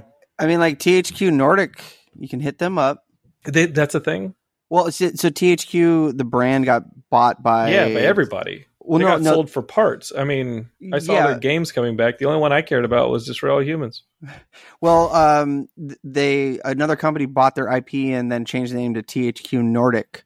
So THQ is is still around. You could hit them up. Nah, but that the wrestling stuff. We got to make an indie wrestling game, I guess, like with all those ideas. Well, I it. mean, at this point, uh, the last wrestling game was full of fucking bugs. I don't think they're going to be making another wrestling game Oh quite a while. And I don't. Yeah, I, and I think it was really ratings are down on wrestling too. Like I heard Yeah. ratings are terrible on wrestling. well, I mean, right now NXT is uh, not NXT. Uh, AEW is currently working on their wrestling game using the the No Mercy WWE uh, WrestleMania 2000 engine, which they're allowed to do that. uh, they, They, got. actually. oh, go go ahead, Josh. No, I was just going to say they got some of the people to come out of retirement to work Mhm. on it. But legally, they bought the engine and were able to, well, they to get they into the had code. the they had the code for the original like No Mercy and WrestleMania 2000 for the N64. oh, uh, I forgot what the that name of yeah it's that old. so they're just Im- impro- improving it by much, but it's it's that team. Uh, which is all Japanese developers, and they're also bringing people from the Fire Pro Wrestling, the old like SNES team as well. and they're just bringing them all together. Just like we just want to AEW kind of game that's gonna beat every other wrestling game to the floor. Oh, floor. that's gonna be dope. Kinda cool. yeah, That's gonna be Yeah. dope. which is, they've been quiet for three years, so we're waiting on it. So Well, if Yeah. y'all are interested in more of Jonathan's game ideas, I definitely pitched a uh, hunting game on the Geekscape main show this week uh, called "Son, Let's Go Killin'." And it's a, it's a hunting game where it's basically Left for Dead, and you can either be like a guy and his kid, or you know somebody out in the forest hunting, or you can be play as one of the animals, and they do hunting as well. Uh, so All right. There's, there's, All right. diff- there's different classes of animals. Like the squirrels are basically like a ninja and can like use the trees and stuff to traverse, and like beavers can like build stuff that can like collapse on humans, and like the bears like your tank. Yeah, it's fun. It's Let's fun. do Like, it. Kill some humans. I mean, Yeah. yeah, let's Josh do is it. In. Shane, you've been playing some games. I see you got a little highlighted game here. What's that? What's I- that? Is- I, I've I've played um so in the never ending uh, adventures of breaking my computer equipment and repairing it. I have a I have a I have a working graphics card. Everything's good. Everything's fine. I haven't sent my old one back to Taiwan to get fixed. You or know, the Stone Age, which Yeah, you did with your last one. You're like, let's Yeah. put some goo on it. um so uh i've been playing a little bit of warzone as you do um but uh one night nobody was on and i um was bored with tetris effect because that is still the best best game you know of the decade uh i i got uh i got an enemy to pick up this old game from 2012 called spec ops the line wow. and, yeah, and it um uh I had never played it, but I've heard that the story is is amazing. So started playing it, and here's here's the gist. Here's the setting: big sandstorm hits Dubai, and there's going to be like infinite sandstorms for the rest of time. Like like the city is is a, a loss. And the United States sends in uh, the 33rd uh, Infantry Division to get people out, but they go quiet for months and months and months. They don't. Nobody knows what the hell's happening. So they send you and your two guys in, uh, Delta Force guys, to figure out what's going on and bring people out. And you just walk into like a literal definition of a of a military quagmire. The place is overrun with. it's here. There it is. There it is, baby. There it is. Ba- I, love it. He's he's gonna honk it one more time. I'm gonna mute my mic. I I'm sorry. love it. so um uh so you go into this this this huge quagmire and you're trying to like pick up the pieces of this battle that's been going on for months. And you run into um like some uh you know terrorist insurgents that you know see you that you're American military and they start you know attacking you. And your characters are trying to like okay maybe there's a big war going on. Um but then you come across the 33rd uh, Infantry Division, and then they start shooting at you because they think you're the CIA, and then you run into some CIA people, and there's there's all this like like all these different factions that are they're fighting with each other, and the gameplay itself is trash. It's definitely like a really like crappy 2012 uh, over the shoulder shooter like all the Gears of War. Not the best gameplay, but the story is insane. Um, you it, and the thing that I liked about it is that it's showing, like, I guess the the vagueness of war, because at one point the the thirty third uh, uses white phosphorus and all these um, you know um, insurgents, and white phosphorus is you know banned by the Geneva Convention. It's a terrible terrible way to die. Like, you know, you just get burned alive. You can't put it out at all. Um, and as a uh, you get over the this next hill of these buildings and you see that the 33rd is like entrenched in there so you find a white phosphorus cannon and you pop it off and you're like yeah i'm gonna kill all these uh these soldiers and you're watching from a like a parachuting camera overhead and you're like dropping in phosphorus and you just see all these all these people dying and, and screaming and after it's all done you walk down in there and there's soldiers that are burning and it's just horrific, but these are the bad guys. Like you killed all the bad guys, and you see one guy alive, and he's like, "Why would you do that? Why would you do that?" And he's like, "Well, you brought it on yourself." And he's like, "But we we were we were helping." And you go around the corner, and there's hundreds of these refugees that they were trying to get out of the city that you just burned burned to a crisp. Like you just burned all these like innocent like women and children. And I saw I was like like fuck, that's like that's that's some intense intense shit. Um and another like it's it's hard to quantify like all the the the shifts because the story does feel a little bit rushed. Um, but you see the degradation of of the the three like main characters because they go in, you know, by the book, you know, we're Delta Force, we're going to do everything, and then there's, you know, you have to make a decision to shoot some civilians or save the CIA agent. Then it turns out the CIA agent um, is up to no good, and you know the 33rd are the good guys in this um, situation. They're they're hoarding water, and the CIA agent wants you to go steal it, but then he, you know, blows the trucks up and says, "All right, good. Now everyone's going to start uh, die of thirst. You know, Dubai's going to burn, and it's not going to be a problem anymore." And then all the civilians um, start coming after you because you you burned all their water, and everyone's going to you know die of, of thirst, and you know you're in the middle of the desert. Um, it's it's definitely like a I would suggest it's a play. It's on Steam. You get it for like a few bucks. It's a it's a play on on easy mode. Rush through it. The story is really really like really intense. I'm almost at the end. Um, you have a a, a choice after this. Uh, you know, you crash these water tankers. The CIA agent that ended up being like, "Ha, yeah, I played you, but you know, this is you know what we need to do. It's the best for the you know world." You can choose to shoot him in the head and kill him, put him out of his misery, or you can sit there and watch him burn in, a, in like a fuel fire. And I was just, I was like, all right, we're gonna we're gonna watch you we're gonna watch you burn. So this game puts you in these really uncomfortable scenarios, and it's interesting to see how I um how I reacted in certain certain situations because I when I ran By into choosing the sadistic option at every turn. uh, well, yeah, that was the thing. I was like, all right, well, you know, I have to shoot this. Um, oh, and there was another one where you you had to pick and choose between these two um, residents to kill. One of them was a guy that stole water. The other guy was the soldier that went after him to arrest him that ended up killing six people. And so you have to, and like, Soldier gets it.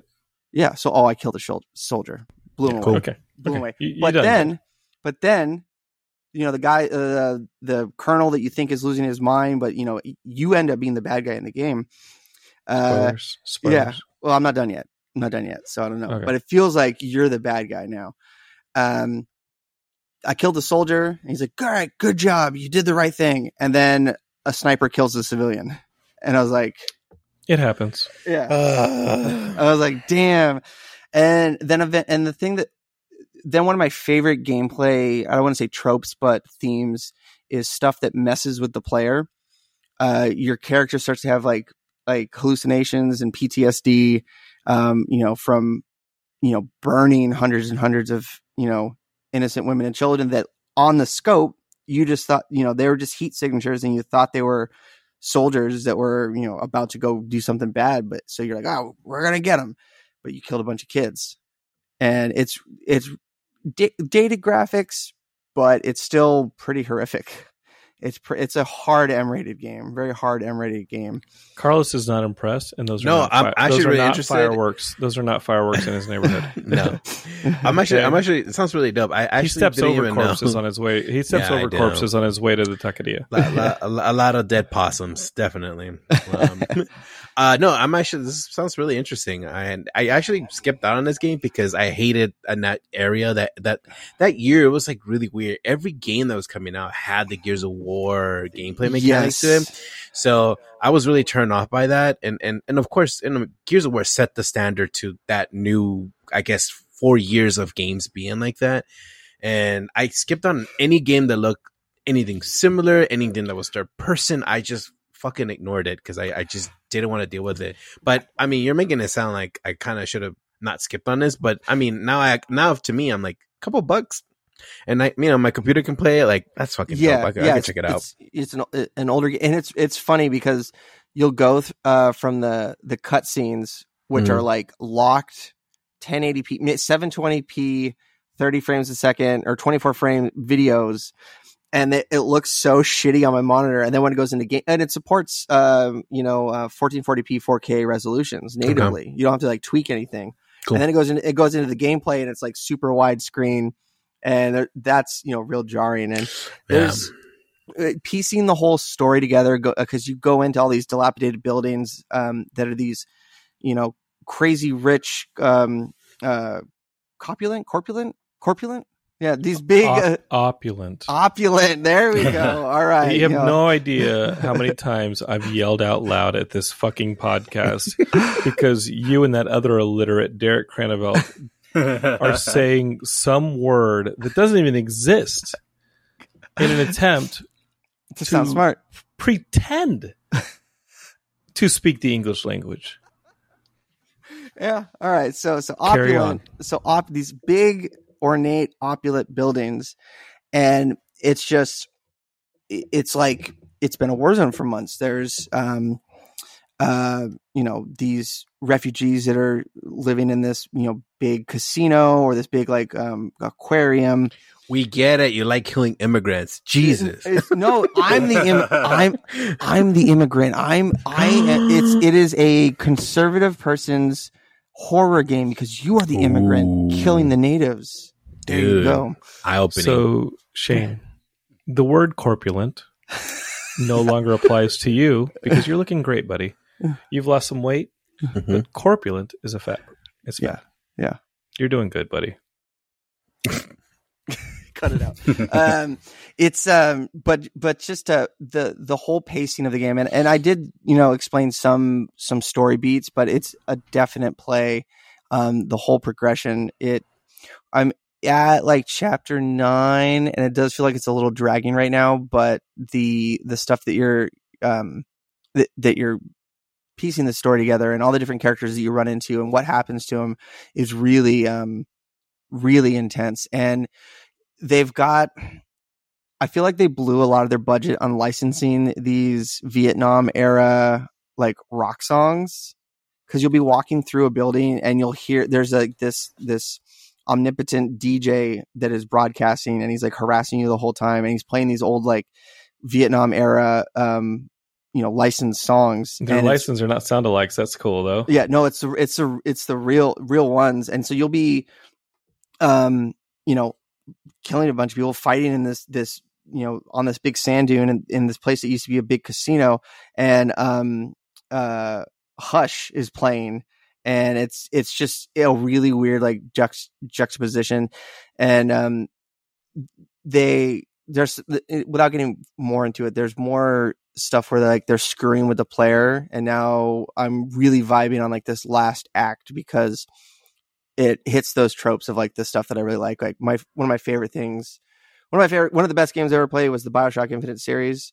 like uh, plus all the dlc and the stuff where you're it's messing with the player and making you re like you know not trust your memories and you know like oh do you remember what that happened that was actually this it's it's getting it's it's really on point so you can get it uh, get it on steam um you know highly rated um don't need any mods to get it running at, at a you know a wide wide resolution Oh, yeah. um play it with play it with a controller because the mouse and keyboard controls are Booty? wackadoo okay. Wackadoo absolutely wackadoo so Okay. but uh yeah that's that's it. What do you say we call it boys? This has been a super extended special edition of the Geek no State Games Geekscape Pod- games during the school year, boy. no i'm Bob, Bob Saizen for new writer at geekscape.net Oh my So, god, um, my brother can tell even better stories about Bob Saizen. oh we gotta we gotta get we gotta He's get a- Paul on here He's a legend that I've his in 15 years of the Geekscape network for some. never met- you- re- Yeah. I've never mentioned the Saizen family, which I texted Matt Kelly during this episode and I said the stories I'm telling on Geekscape games are going to be some of your favorite stories on any Geekscape podcast in the 15 years of Geekscape. Bro, get on it. I'm Hell glad I was able to share them with you. Right on. Well, as always, you can find us on geek, geekscape.net on Twitter at Geekscape Games. Thank you, We got London on the track. Jonathan London, for making your proper, actual, on mic review and not yelling at me from a bed in a hotel. I got to tell you, man. In, in all sincerity, uh, I I built Geekscape for exactly this uh, to give y'all a chance to and like an outlet and a platform for y'all to to um to share your enthusiasm and your love for all this pop culture stuff. And I cannot be prouder of like everything y'all did to get to this point and how really there's no if, if Geekscape was just the main show, it'd be pretty much dead. So I, I love that it's turned into a community and then the community turned into a podcast network and we've done so many cool things. Uh, yesterday, I was filming our launch video for the upcoming blood drive in honor of Chris Ellis, who passed away last month. Uh, he was a longtime Geekscape. So we're, we're just like celebrating the, each other and getting through this life together. Like, it's insane. And, uh, Geekscape Games is a big part of it, and you three are a big part of it. So no no need to thank me. You honor me with doing the show and just being a part of it. All hey, we uh we outlived revision three, so I feel like that's yeah, I think Revision Three also got bought by Discovery Networks for a whole lot more than we'll sell for if we ever sell. We're not selling, so I don't know if we can brag about outlasting anybody. You know, because if you're going to be like that, be like, I don't know what Nerdist is anymore, or Geek is not. I don't know what those things are anymore. But um, yeah, it, it it it pays or doesn't pay to be the cockroach sometimes. Absolutely. They always they always survive the nuclear blast. Speaking of nuclear blasts, La Cucaracha man himself, Carlos Lopez. What up? That's right. Where can people find more of you? Uh, you can find me online on Twitter at Scott. I was about to say my, I was about to say something else. Um, you can find me at Twitter, Angry Bananas. and You can find me on Twitch. I stream on the day, not on the daily, but you can check out my schedule. I stream some pretty cool stuff, and I'm working on a late night show that's called Medianoche. That's gonna be hosting hopefully soon. Uh, we're gonna have a couple guests. Mostly, it's just be friends and people that I know in the industry. It's gonna be super cool. Get people to talk about. We're gonna have artists, people who do community stuff, uh, gaming stuff. Um, we are in the works. And It has been a long passion project, but I think I have a cool Rolodex of people I know. Even somebody called London, I might know of. And So- that's a t- that's on Twitch, by baby. it's it's gonna be on Twitch soon. Uh, it's That gonna be on the, twitch.tv Angry Bananas. You can check it out. Love us there and follow us. Uh, it is a has been a big project that I've been working on for quite some time, but I think we're getting close to like our first guests. I'm very That sounds so happy. cool. And then we'll be having some more people coming in soon. Um, and I like I called it Medianoche because I mean it's the easy thing anybody can say, and it stars me. I can't. I can't. Yes, you can. Does, Shut does it up. actually record past my bedtime or? it, it actually kind of does. I, I would say it's like 8 p.m. ish. You know, 8 Oh, p.m. ish is good. good. Yeah, yeah. We're So, good. I still got. I, I call it before I go to Medianoche because it's technically is Medianoche in like East Side. You know, like New York, East. New York, you know? yeah. So it's around that time. So I'm but it'll, be- it'll be up on my YouTube as well. But I'll keep everybody posted when we do our first episode. It's gonna be cool. Can't wait. and any collabs we, got- can do with Geekscape to promote it. Let's go. Oh yeah, that'd be great, man. Yes. Hell yeah. yeah, we got it. We you got to start up Vinyl Thursdays again. I, I man, I wish I had more time, bro. On- I haven't even told you guys. I thought I had a stroke last week, but it's okay. It was Bell's what the palsy. fuck? Yeah. It was, what the? Yeah, yeah. Yeah. you were mentioning the Bell's palsy. That sounds yeah, insane. yeah. Uh, I thought I had a stroke on Friday, uh, actually last week, Monday, and I called my nurse and she's like, you need to rush to the hospital. I can't tell you what you have because it probably is a stroke and you may be having a mini stroke. That's why you only see one eye blinking because the other one is having a hard time. But, uh, my left side of my face completely froze. Um, so if you guys don't know what Bell's palsy is, it is a nerve, uh, that's connected to the back of the earlobe that connects all your nerves within your face muscles and it sends and receives messages to say smile or blink. Uh, and for some reason or another, that nerve just, um, and so it will, it will, it will get better. Some people recover in a month, three months, sometimes a year. It really depends. Uh, I've been so far, it's been two weeks. So it was hard to drink anything, but I'm good now. It's getting better.